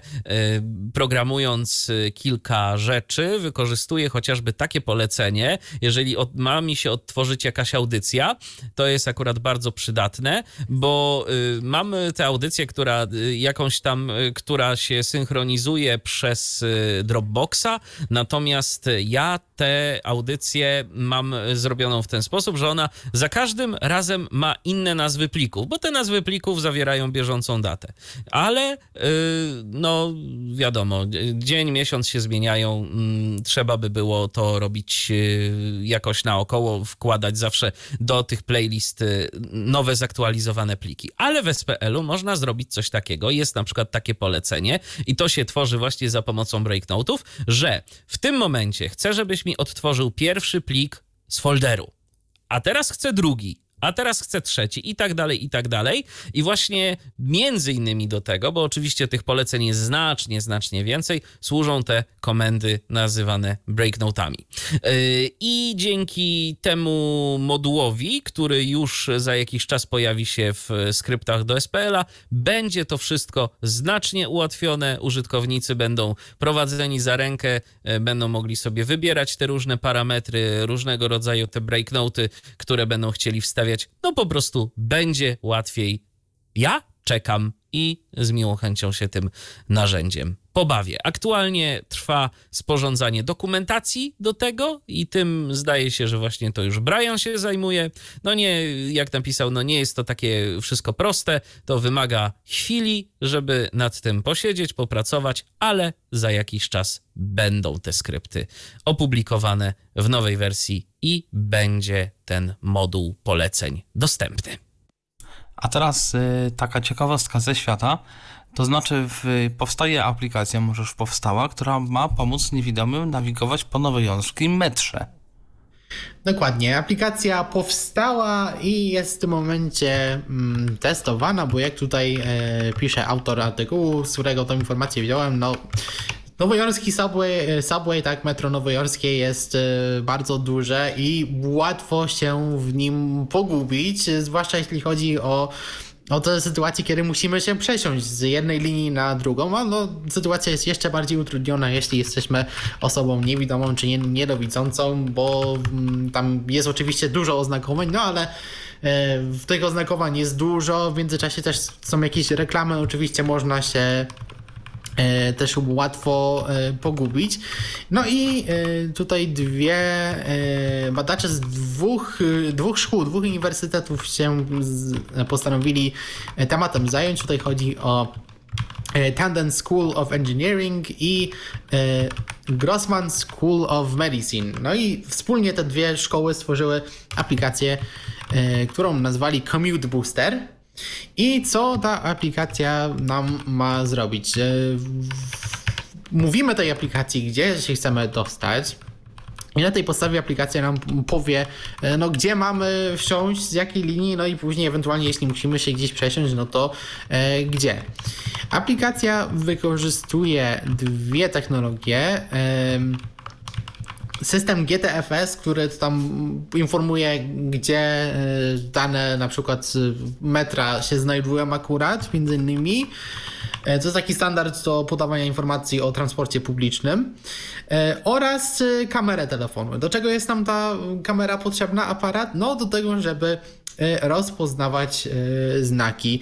E, dzięki temu aplikacja właśnie jest w stanie wiedzieć, czy idziemy w dobrą stronę, on nam powie, gdzie mamy dokładnie iść, no i w czasie tego, jak my się będziemy przemieszczać po danej stacji, żeby dostać się na przykład do jakiejś sąsiedniej linii, przechodzimy przez bramki, przez schody i aplikacja będzie widziała znaki, no to w ten, w ten sposób będzie widziała, czy idziemy w dobrą stronę. Gdyby znak, który ma się gdzieś pojawić, zniknie z widoku, e, no to nas o tym poinformuje. Tutaj jest jakiś e, system OCR stosowany, e, więc zobaczymy, jak to będzie działało.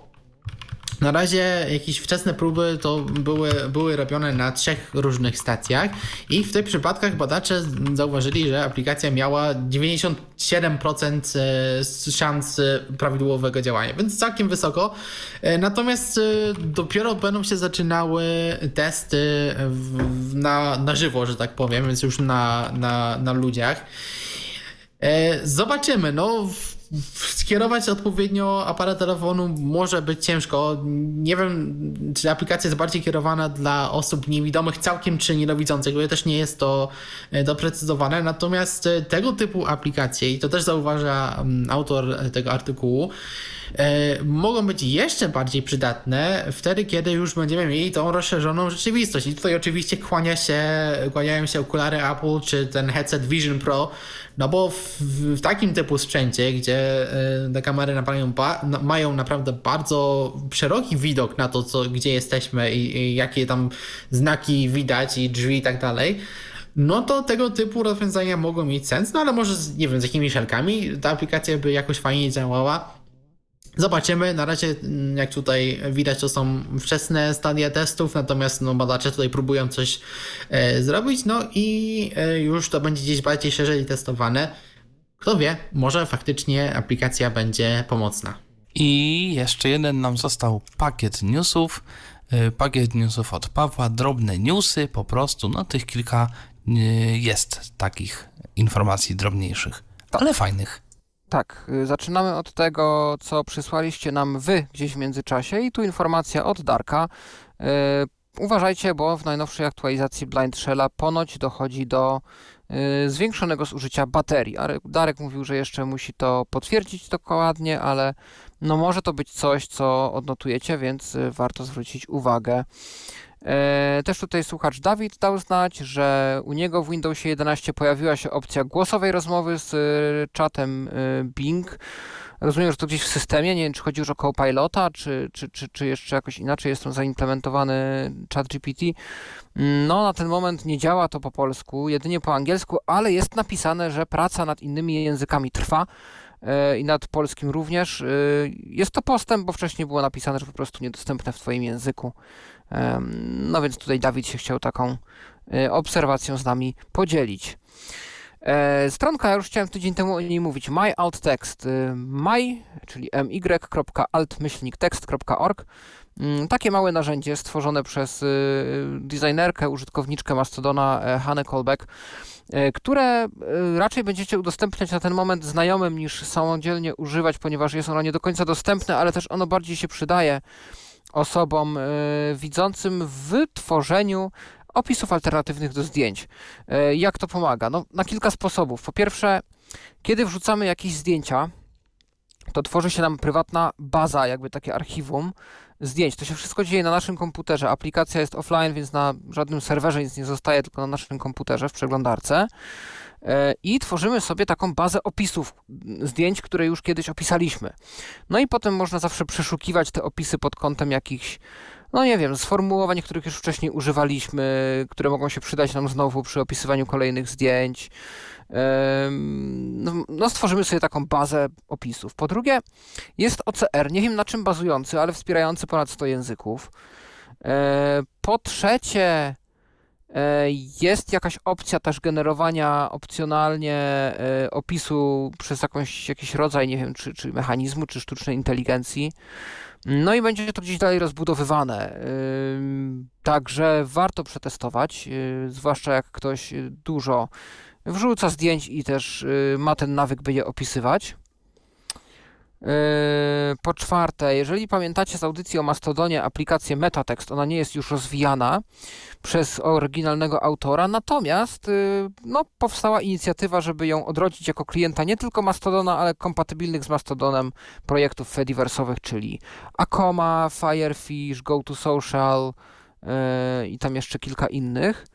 Yy, Firefish swoją drogą to dawne kalki E, nazywa się to Feditext. Na ten moment jest w zamkniętej becie na TestFlightie, znaczy nie do końca zamkniętej, bo można napisać na Mastodona, czyli feditext małpa wysłać wiadomość prywatną, że chcecie zaproszenie do bety, no i można testować. Yy, są już wprowadzone różne funkcje Mastodona 4, yy, widziałem już w changelogach gdzieś tam, że yy, jakieś poprawki dla voiceovera i dość aktywnie też deweloperzy rozpytują o różne rzeczy związane z voiceoverem, jak tam zaimplementować. E, no więc można testować. Pamiętajcie, aplikacja jest darmowa, open source i po polsku, więc choćby z tej z uwagi na to, no warto się zainteresować i deweloperom gdzieś tam, gdzieś tam pomóc. Fajnie, że metatekst w jakiejś formie wraca. Jest też na iOS-a, na AppleWis polecona nowa aplikacja do zarządzania uwierzytelnianiem dwuskładnikowym, czyli jeżeli używamy różnego rodzaju autoryzatorów, autentykatorów, e, programów, które zarządzają tymi naszymi tokenami i pozwalają na tą e, weryfikację dwuetapową właśnie w sposób taki, że gdzieś tam my podamy klucz, zostanie nam zwrócona jakaś wartość, my ją podamy i coś tam jeszcze będzie zwrócone i tak dalej. No to na iOS-a jest takie open source'owe narzędzie, nazywa się to Rivo Authenticator. Ponoć jest bardzo dostępne, ma czynności voice-over i tak dalej. Zostało porównane przez osobę, która je wrzuciła do katalogu AppleWis do Bitwardena e, tych tokenów e, uwierzytelnienia dwuetapowego. Yy, synchronizacja oczywiście z iCloudem i, i, tak dalej na różnych urządzeniach, więc to warto, warto przetestować. Yy, I to w sumie tyle, jeśli chodzi o drobne newsy. No czyli rzeczywiście były tym razem bardzo drobne. No i ostatnia informacja dotyczy monitoru brajlowskiego, o którym kiedyś była jakaś wzmianka. Yy, wielowierszowy monitor brajlowski Monarch nie wiem, jak, jak to można e, Monarch przeczytać. chyba. Monarch, okej. Okay. Od APH i Humanware. Dokładnie. To jest sprzęt, o którym mówiliśmy jakiś czas temu pobieżnie, jak ta technologia od Dot Corporation zaczęła się pojawiać, bo to jest firma, która no, wcześniej stworzyła e, smartwatcha z takim malutkim monitorem brailleowskim, no ale potem wzięli się za ciekawsze tematy i wzięli się za monitory, które potrafią wyświetlać więcej niż e, tylko sam tekst. E, no i właśnie z nimi zaczęła firma mm, Humanware współpracować, żeby stworzyć taki taki prawdziwy, bo tak mówimy, monitor brajlowski, tak, to jest właściwie linijka brajlowska, bo no, mamy jedną linię, a to już jest typowo, można to nazwać monitorem. E, no bo tutaj mamy 10 linijek po 48 komórek. E, jeśli chodzi o wyświetlenie tekstu, tam jest troszeczkę mniej, ale o tym e, za chwilę, bo przy okazji konferencji NFB Jonathan Mosen e, usiadł sobie e, w hotelu z ludźmi zarówno od APH, od American Printing House for the Blind, no i firmą Humanware, E, bo to urządzenie jest bardzo kierowane na rynek edukacyjny, zwłaszcza amerykański. E, no i trochę o nim porozmawiał, bo od, od tego roku, czy nawet właściwie dwóch lat, to urządzenie już e, zrobiło całkiem duże podstępy, bo już trochę prototypów powstało, tam chyba około 180, z czego 50 jest szykowanych do testów w terenie, będzie testowane przez, przez uczniów w Stanach Zjednoczonych. A o co tu E, dokładnie chodzi. E, no, to urządzenie oczywiście może wyświetlać tekst, ale też e, grafikę. I, I zostało już zintegrowane z biblioteką wypukłych grafik, którą tworzy właśnie American Printing House. E, która posiada na ten moment już 18 tysięcy grafik i to nie są jakieś po prostu obrazki skonwertowane gdzieś tam z internetu, tylko to są mm, jakieś e, grafiki, które zostały faktycznie stworzone pod kątem e, dotyku przez osoby niewidome, to jakieś osoby, jakieś osoby do tego zatrudnione to zrobiły.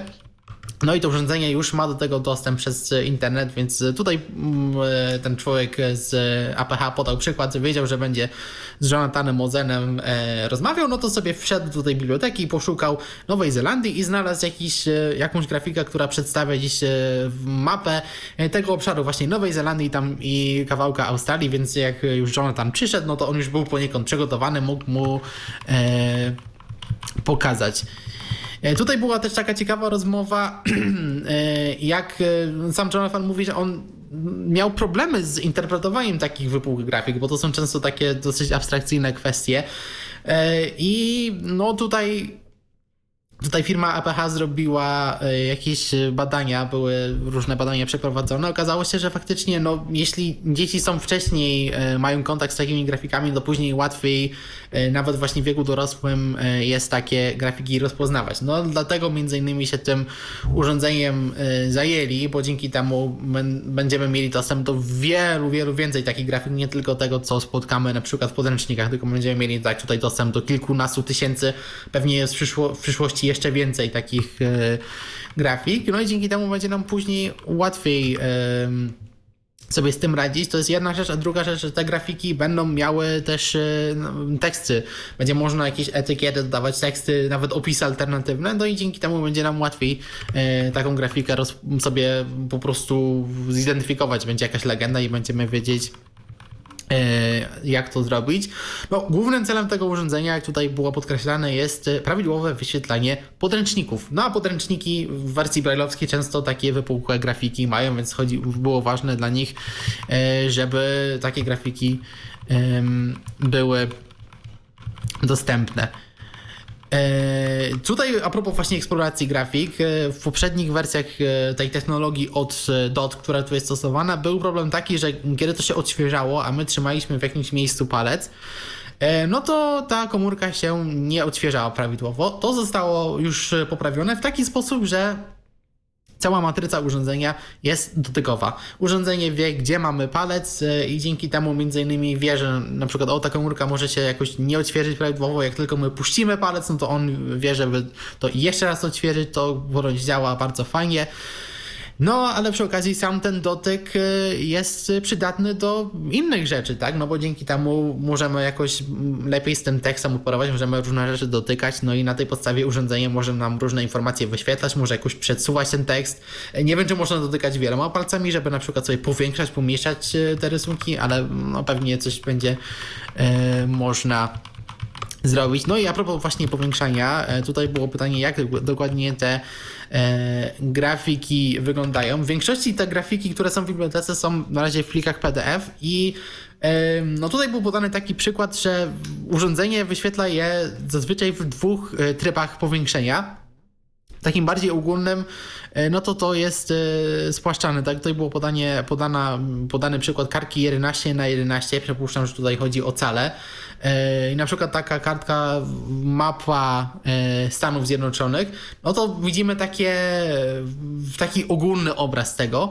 Natomiast możemy sobie to powiększyć tak, w taką drugą warstwę i jak już tu wyjdziemy, no to wtedy możemy strzałkami, bo urządzenie ma przyciski sobie po tym, po tym rysunku sobie przesuwać ten nasz widok, powiększać, pomniejszać, skupiać się na poszczególnych detalach. I to, to jest y, przypadek plików PDF. Natomiast y, można też tworzyć y, grafikę taką wypukłą w plikach SVG. Są takie pliki wektorowe obrazów, ale one mogą mieć kilka warstw i mogą mieć właśnie tekst dodawany. No tutaj jest podany taki przykład, że jak już jest taka grafika bardziej przystosowana pod pod takie monitory przygotowana, no to tutaj już można się bawić. I na przykład taka mapa Stanów, załóżmy, mogłaby być zrobiona do tego stopnia, że możemy zacząć od, od samych Stanów, przejść sobie do Teksasu, powiększyć sobie ten Teksas, no i wtedy widzimy mapę Teksasu jakichś miast, no a potem możemy sobie jakieś konkretne miasto, nie wiem, Houston na przykład jakiś zaznaczyć, powiększyć jeszcze raz, no i wtedy widzimy mapę e, tego danego miasta i możemy sobie to w takim aż stopniu eksplorować. No ale oczywiście też, y, no tak tutaj wracamy do tego, że to ma wyświetlać podręczniki, czy ogólnie tekst, y, więc jak najbardziej można na tym czytać tekst, no i wtedy widzimy całe formatowanie, tytuły rozdziałów są wyśrodkowane, jeśli jakiś tekst jest pogrubiony, coś, no to też te, są jakieś do tego znaki i to jest wszystko Yy, widoczne, no tylko wtedy yy, ten monitor ma rozmiar 10 na 32, więc 10 linijek po 32 takie typowe znaki brailleowskie. To jest związane z tym, jak te yy, komórki są rozmieszczone, bo komórek na linii jest 48, no ale one muszą być jakoś inaczej ułożone, żeby ten braille wyglądał czytelnie dla nas. Dzięki temu właśnie Dlatego między innymi powstał ten format EBRF, czyli jest taki e, podrasowany format pliku brailleowski, który może mieć właśnie też linki, spisy treści, taki bardziej współczesny, e, no ale też e, jest w stanie się adaptować właśnie do różnego typu urządzeń, od zwykłych linijek brailleowskich po mm, braille'a, który jest dziś drukowany, po właśnie różnego rodzaju urządzenia typu Monarka właśnie. Więc może tutaj dostosować te linie. I y, od razu tutaj już firma przygotowała narzędzia, które pozwalają nawet starsze pliki BRF łatwo skonwertować do tego nowego formatu, żeby one były y, dla nas y, czytelne. Komórki są troszeczkę inne w dotyku niż to, co znamy. Tutaj Jonathan mówi, że to ma taki przyjemny, taki miękki, ale taki fajnie czytelny dotyk. E, mówi, że to nie jest ani e, piezo takie typowo, na, co mamy na linijkach brajlowskich, ale to też nie są takie te twarde komórki, które e, są na orbicie. Może po części to jest spowodowane tym, że komórki są zabezpieczone specjalną membraną, która no, powinna zabezpieczyć je przed pyłem, czy nawet e, cieczami. I tutaj jak ktoś nie chce słuchać o znęcaniu się na technologią, no może na chwilę zatkajcie uszy, e, bo oto jak Humanware przyszło do APH i chciało właśnie pokazać jak to jest odporne, no to pracownik firmy po prostu otworzył puszkę Coca-Coli i rozlał ją nad, na tą linijkę. Dobra, możecie odetkać uszy, bo nic się nie stało, właśnie ta membrana zabezpieczyła urządzenie, tam się po prostu stworzyła jakaś kałuża, którą można było sobie wytrzeć i komórką absolutnie E, nic się nie stało. Też tutaj jest powiedziane, że te membrany będą wymienne, więc jakby to się z czasem zaczęło jakoś niszczyć, e, no to można ją e, bez problemu wymienić. E, teraz porozmawiamy sobie o oprogramowaniu. Jak to jest Humanware? No to jest pewnie Keysoft i faktycznie tak jest. No to jest to oprogramowanie, które jest e, stosowane na wszystkich notatnikach właściwie tej firmy e, i nie tylko. Natomiast to będzie na początku wersja okrojona, no bo te aplikacje też trzeba przystosować do takiego widoku wielowierszowego. Najpierw będzie prosty edytor Braille'a, więc tutaj możemy takie pliki BRF pisać. No to jest dosłownie taka maszyna brajlowska, gdzie faktycznie widzimy kilka linijek na raz. Natomiast też będzie edytor tekstu, który będzie kompatybilny z wszystkimi takimi współczesnymi formatami, czyli Word, PDF i tak dalej. Natomiast a propos Worda, będzie na tym urządzeniu, to jest chyba pierwszy raz, kiedy coś takiego będzie dla nas dostępne, będzie edytor równań matematycznych, e, który będzie wspierał e, no, tutaj format e, UEB, czyli ten angielski braille matematyczny oraz ten system NEMAT, który w Stanach Zjednoczonych był używany. No i możemy sobie takie równania na tym urządzeniu napisać. My je wtedy fajnie widzimy przestrzennie, jak to wszystko wygląda, a jak już to zapiszemy, no to osoby widzące też będą miały tego dostęp, będzie to wszystko też dla nich czytelne. Urządzenie na razie nie będzie łączyło się z urządzeniami mobilnymi ani z komputerem i to jest e, związane z tym, to później będzie jakaś aplikacja, która będzie nam pozwalała jakieś grafiki wysyłać. E, natomiast jest tak na początku, to są też prototypy, także spokojnie w międzyczasie dużo się pewnie jeszcze zmieni. Natomiast to jest spowodowane tym, że to urządzenie ma troszeczkę odmienną strategię od e, tego, co właśnie zrobiła firma DOT. No bo jak pamiętacie, ta monitor, nie pamiętam, on chyba DOTPAD się nazywał. On już działa z iPhone'ami i z Macami, tylko on tam po prostu nam wyświetla różne grafiki. Nawet właśnie tam jest podany przykład ikonkę, widzimy jakąś telefonu, to możemy sobie tą grafikę zobaczyć. A tutaj cel jest troszeczkę inny i e, zarówno APH i Humanware rozmawia z producentami czytników ekranu, jak e, tą przestrzeń roboczą na tym urządzeniu maksymalnie wykorzystać, tak żeby tam nie wyświetlać po prostu grafiki tam jednego elementu, tylko jakoś maksymalnie jednak ten e, tekst wyświetlić, tak? Żeby czytnik ekranu mógł nam, nie wiem, wyświetlić menu starta, jak to osoby widzące widzą, e, tabelki na stronach internetowych, arkusze w Excelu, tutaj e, bardzo by chcieli, żeby to było dostępne. No urządzenie ma dotyk, ma wsparcie dotyku, więc jakby to zrobić, żeby można było faktycznie stuknąć na jakąś komórkę, żeby coś uaktywnić. No to wszystko musi być. E, no, czytniki ekranu nie są jeszcze na coś takiego przygotowane. Tam JOS pomału, coś z JOSem się zaczyna dziać.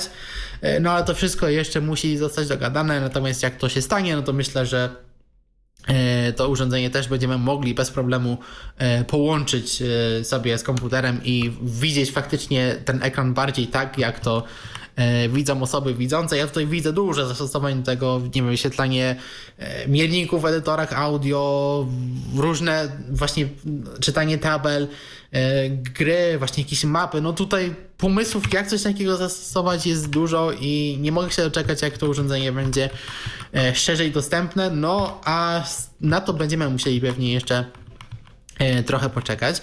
Tak jak mówiłem na początku, e, na jesień rozbędą, rozpoczną się e, testy w szkołach na uczniach, a potem firma przeprowadzi półroczny program szkoleniowy całych Stanach Zjednoczonych to różni właśnie instruktorzy informatyki i nauczyciele dostaną takie urządzenia i będą uczeni e, jak z niego korzystać, po czym e, każdy z tych osób, które brało udział w takim szkoleniu weźmie sobie takiego monarcha do domu i będzie mógł na nim sobie e, jeszcze poćwiczyć, nauczyć się tego urządzenia, ale też przygotować jakiś program, jak to urządzenie można wykorzystać w szkole, żeby uczyć dzieci tego urządzenia. Tutaj, tutaj było podkreślone to, że no, to urządzenie będzie wykorzystywało takie rzeczy, z którymi osoby niewidome mogły nie mieć styczności. Powiększanie, pomniejszanie te, te, grafiki, zoom, przewijanie w, nie tylko w, w w dwóch wymiarach, tak, bo, no, bo możemy się przemieszczać po jakimś rysunku i do góry, do dołu i na boki właśnie sobie jakieś konkretne sekcje przybliżać tego. No to są nowe rzeczy, więc no, musimy, tutaj firma chce dobrze przygotować e, jak uczyć pracy z takim e, z takim urządzeniem. Jak już ten program się zakończy, to E, to będzie gdzieś jesień 2024 rok, więc no mniej więcej za nieco ponad rok. E, program będzie dostępny, urządzenie będzie dostępne w, w Stanach Zjednoczonych w jakimś programie federalnego dofinansowania. E, nie wiem dokładnie, jak to wszystko tam wygląda, natomiast przez to, że firma APH już dostała jakieś środki, bo oni zajmują się właśnie produkowaniem, drukowaniem podręczników, więc tam jest jakiś budżet, tam jest jakiś program który każdej osobie niewidomej ma dać dostęp do podręczników, no tutaj mają nadzieję, że mimo to, że to urządzenie jest y, droższe, a o cenie za chwilę powiemy, no to w przyszłości zamiast drukowania podręczników, no to każdemu dziecku można taki monitor po prostu dostarczyć, no i dzięki temu, mimo to, że sam, mm, samo badanie, tworzenie tego urządzenia, no to trochę pieniędzy pochłonęło i faktycznie tam już y, miliony w ten projekt zostały włożone, no to ostatecznie rząd w Stanach na tym zaoszczędzi bo samo urządzenie y, będzie kosztowało od, i tutaj uwaga, od 15 do 20 tysięcy dolarów, więc nie mało, na polskie to jest od 60 do 80 tysięcy. Y, czy będzie dostępne za granicą? Y, będzie. Tutaj już jest powiedziane, że firma Humanware zajmie się dystrybucją międzynarodową, natomiast to jest taki sprzęt, który na pewno będzie wymagał dofinansowania, a przez to, że on jest też kierowany na rynek edukacyjny, oni na razie badają, jak, e, jak wygląda kwestia dofinansowań takich rzeczy, zwłaszcza w szkołach e, w różnych krajach. I tu jest naprawdę różnie. E, tutaj jest podkreślane, że Stany Zjednoczone akurat tutaj są bardzo do przodu, bo nawet w tych krajach anglojęzycznych, w Kanadzie na przykład jest tak, że każda prowincja właściwie ma swój rząd i różne zasady właśnie jak takie dofinansowanie może wyglądać, więc no u nas na pewno byłoby z tym też ciężko, więc e, to wszystko potrwa. Mam nadzieję, że będzie to dostępne w jakimś stopniu, że przynajmniej w jakichś szkołach ten sprzęt się pojawi, albo będzie się dało dla użytku indywidualnego jakoś to dofinansować, bo no myślę, że to można spokojnie nazwać rewolucją, jak tutaj Jonathan Mosen fajnie nazywa Holy Braille, dosłownie taki e, święty gral w, tego typu urządzeń, bo jeśli to faktycznie To będzie... Jest No, w ogóle chyba nazwa projektu, pod którym, pod egidą którego to jest rozwijane, tak? To jest w ogóle projekt badawczy A, cały, chyba okej. Holy, Holy Grail. a tego to nawet nie wiedziałem. Tak, pod którym jest rozwijany ten monitor. No na pewno takim, takim, takim Holy Grailem można to spokojnie myślę nazwać, bo tak jak tutaj mówi, to jest rewolucja. Tutaj nawet było podane, e, jeden z tych me- menadżerów od e, APA, który też jest niewidomy, e, wypoży... córka jego kupiła sobie jakąś e, książeczkę, po czym on wrócił do domu, e, ściągnął sobie tą książkę tam z, z Bookshera chyba i mógł sobie ze swoją córką czytać, widział na której stronie ona jest i e, mógł to śledzić, no ale tak jak mówiłem, zastosowanie na to od grafiki po właśnie pracę z komputerem, z różnymi aplikacjami będzie dużo i no na pewno jestem ciekawy tego, jak, jak faktycznie to wszystko będzie działało w praktyce, jak to się będzie rozwijało. Na pewno będziemy mówić wam o tym więcej. No to Tak ja też jest. przy okazji się podepnę jeszcze na szybko, bo a propos wiemy więcej o, y, to też wiemy więcej o planach dotyczących urządzenia Optima, e, czyli tych laptopów brailleowskich na bazie frameworka, e, takich, w których możemy sobie sami dobrać y, i aktualizować komponenty w miarę jak wychodzą nowe. I będzie to tam laptop taki z klawiaturą też w stylu Perkins, tą brailleowską osiopunktową i z linijką. E, No i tym zajmuje się Orbit Research do spółki z Access Mind, czyli firmą Adiego Kushnira z Izraela. Adi Kushnir wcześniej pomysłodawca Elbraila. No i pojawił się Adi Kushnir przy okazji, zdaje się, Side Village, czyli znowu brytyjskiej, tak, brytyjskich takich targów e, sprzętu dla osób z dysfunkcją wzroku na, pod, e, na antenie podcastu Double Tap, mm, no, kanadyjskiego z kolei. E, I opowiadał właśnie o tym, że no produkcja idzie zgodnie na razie wszystko z planem, kombinują dalej jak pewne rzeczy zaimplementować. Już zaimplementowali em, te przyciski pod kciuki takie, które są z przodu urządzenia, e, o które między innymi Jonathan Mosen prosił. E, No i patrząc, co by tu robić dalej, mówią, że jest trochę wyzwań, bo chociaż używają płyty głównej w zasadzie tylko z frameworka, no to robią większość te, tych procesów fabrycznych samodzielnie i e, mu- mają takie wyzwania, na które no, ta płyta główna nie była po prostu przygotowana, czyli na przykład jak połączyć na jednej płycie głównej em, klawiaturę brailleowską, monitor i jeszcze jakieś inne komponenty i jak to zrobić, że nawet jak komputer będzie wyłączony, e, no to, że ten monitor będzie dalej działał, bo przecież on może być użyty też w trybie terminala, sparowany z innym komputerem lub z innym smartfonem. E, No i to są takie rzeczy, na które e, oryginalni twórcy jakby frameworka nie wpadli. E, No więc jest tu kombinowanie. No i było pytanie, kiedy to wyjdzie. Oni mówią, że no planują gdzieś tam na początku 2024 roku, ale jak będą musieli opóźnić, bo się okaże, że e, jakiś proces ich zdaniem jest niedopracowany, no to nie wypuszczą bubla, podobnie jak Be My Eyes. Bo to jest zbyt ważny dla nich projekt, żeby po prostu puścić to za wcześnie i są gotowi przekładać tyle, ile będzie trzeba, żeby tylko było, oni byli zadowoleni z efektu końcowego. E, Pytanie było o ceny i ewentualne parametry. No więc parametry nie są na ten moment jeszcze znane. E, Ceny wahałyby się od, e, w zależności od tego, jaka konfiguracja, od 3 do 6 tysięcy dolarów. 3 to ta najuboższa, 6 to ta najdroższa. E, No i zapytany o to Adi stwierdził, że mm, oni chcą jednak y, utrzymać to, co obiecali, czyli że mm, nawet najtańszy wariant będzie oferował więcej niż obecne notatniki brailleowskie. Czyli no mówi, że na pewno nie będą tego jakoś sztucznie osłabiać, żeby dawać tam jakieś na siłę gorsze procesory. No i piątki tam chyba nie będzie, czy niczego gorszego niż i piątka. E, jeśli chodzi o procesory, no nie zdecydowali się jeszcze na jakieś oficjalne konfiguracje RAMu i dysku i tam innych portów i rzeczy w tych poszczególnych wariantach. Natomiast no, porównywał to z e, Braille Touchem, z Braille Sensem, nawet tą szóstką najnowszą, czyli e, no, urządzenia, które mają Androida, ale no właśnie, Bra- Braille Note Touch, Android 8.0, jakieś 4 GB RAMu, jakiś przed 6 lat Snapdragon, Braille Sense no niewiele lepiej, bo tam też no Android co prawda już dużo nowszy, ale i tak nie najnowszy.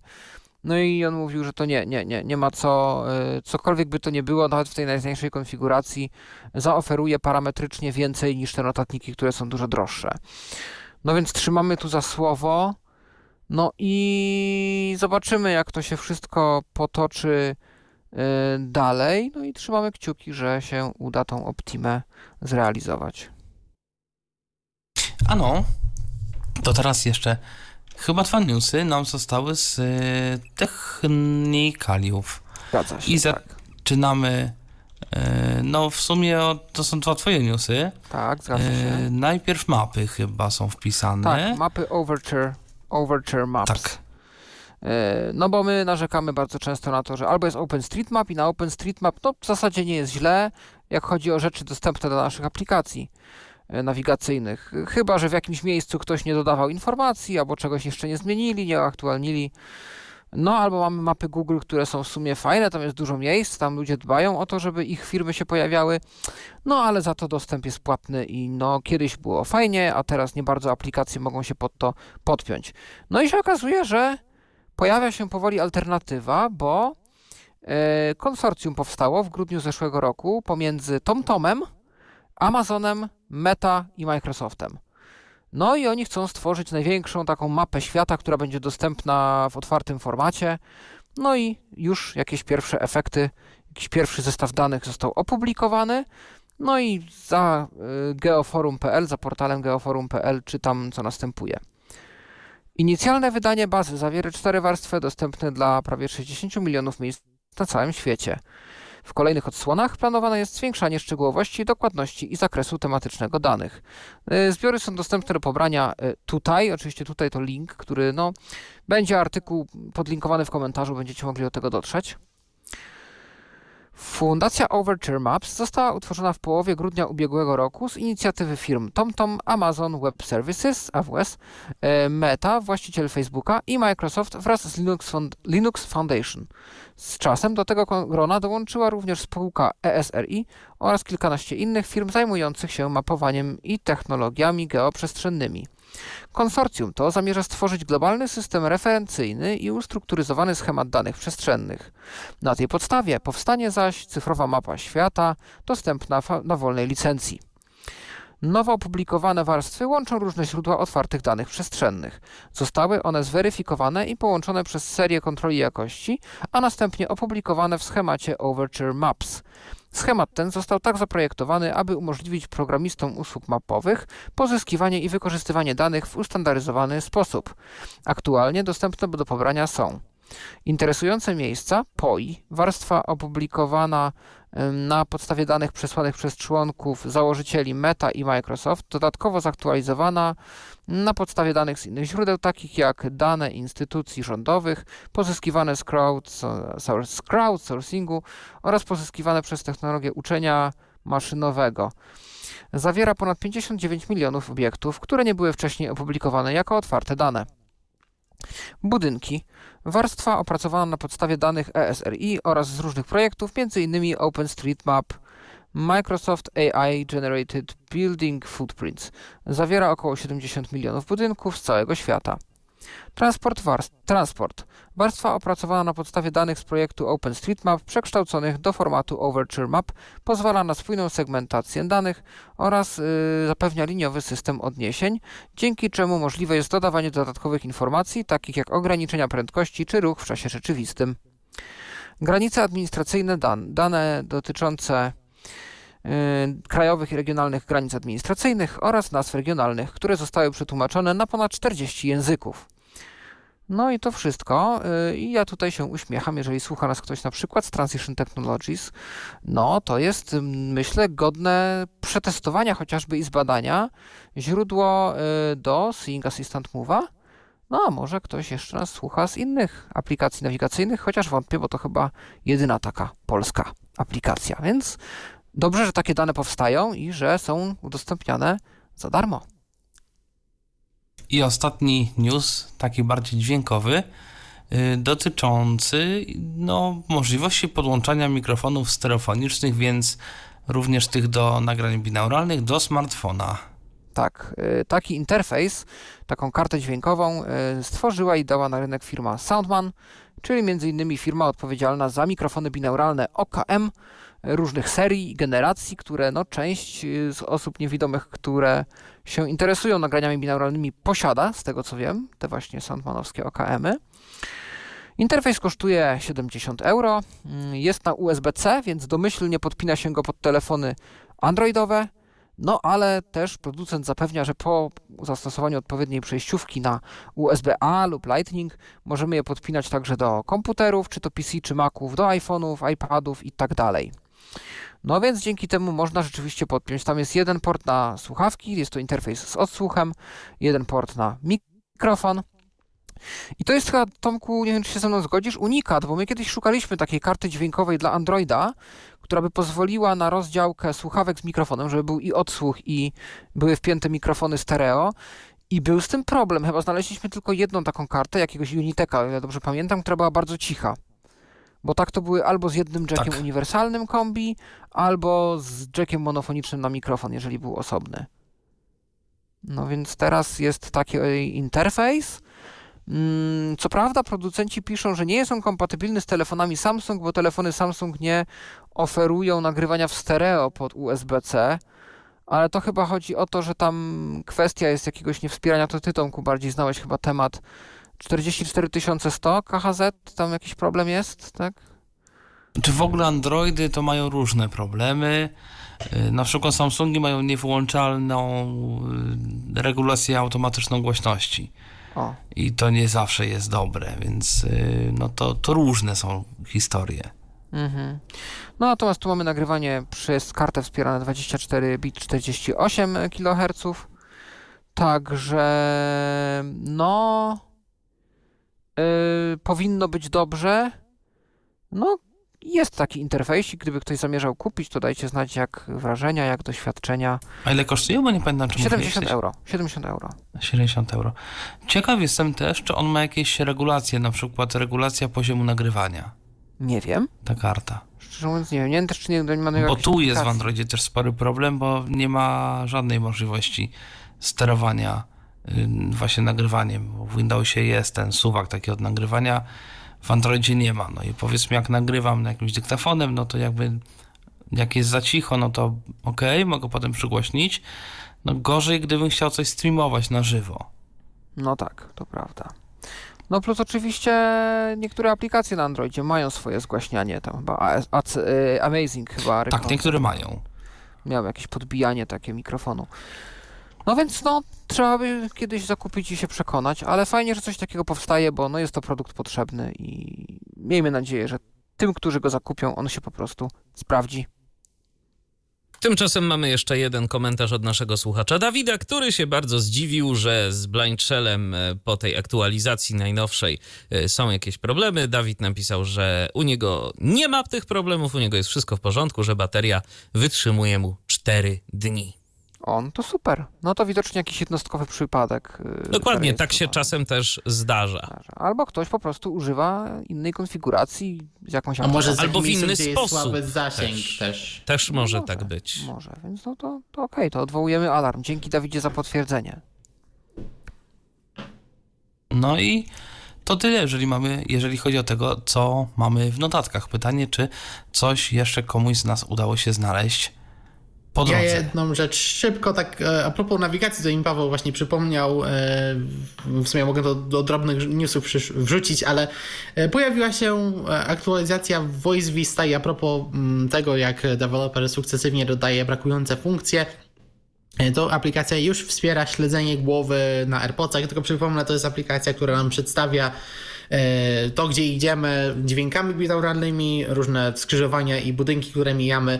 No i teraz po tej najnowszej aktualizacji, jeśli korzystamy z AirPodsów, e, no to możemy po prostu rozglądać się głową i ten dźwięk faktycznie będzie na tym, gdzie patrzymy, za nami e, podążał. No i w takim razie chyba to już wszystko na dzisiaj. Mm, tak? To ja. Mhm.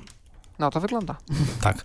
To ja tylko przypomnę jeszcze, że dzisiaj e, zaczęliśmy i skończyliśmy z takim samym, w takim samym składzie, czyli Piotrek Machacz, Paweł Masarczyk, Michał Dziwisz i ja, czyli Dobrej nocy. Wilecki.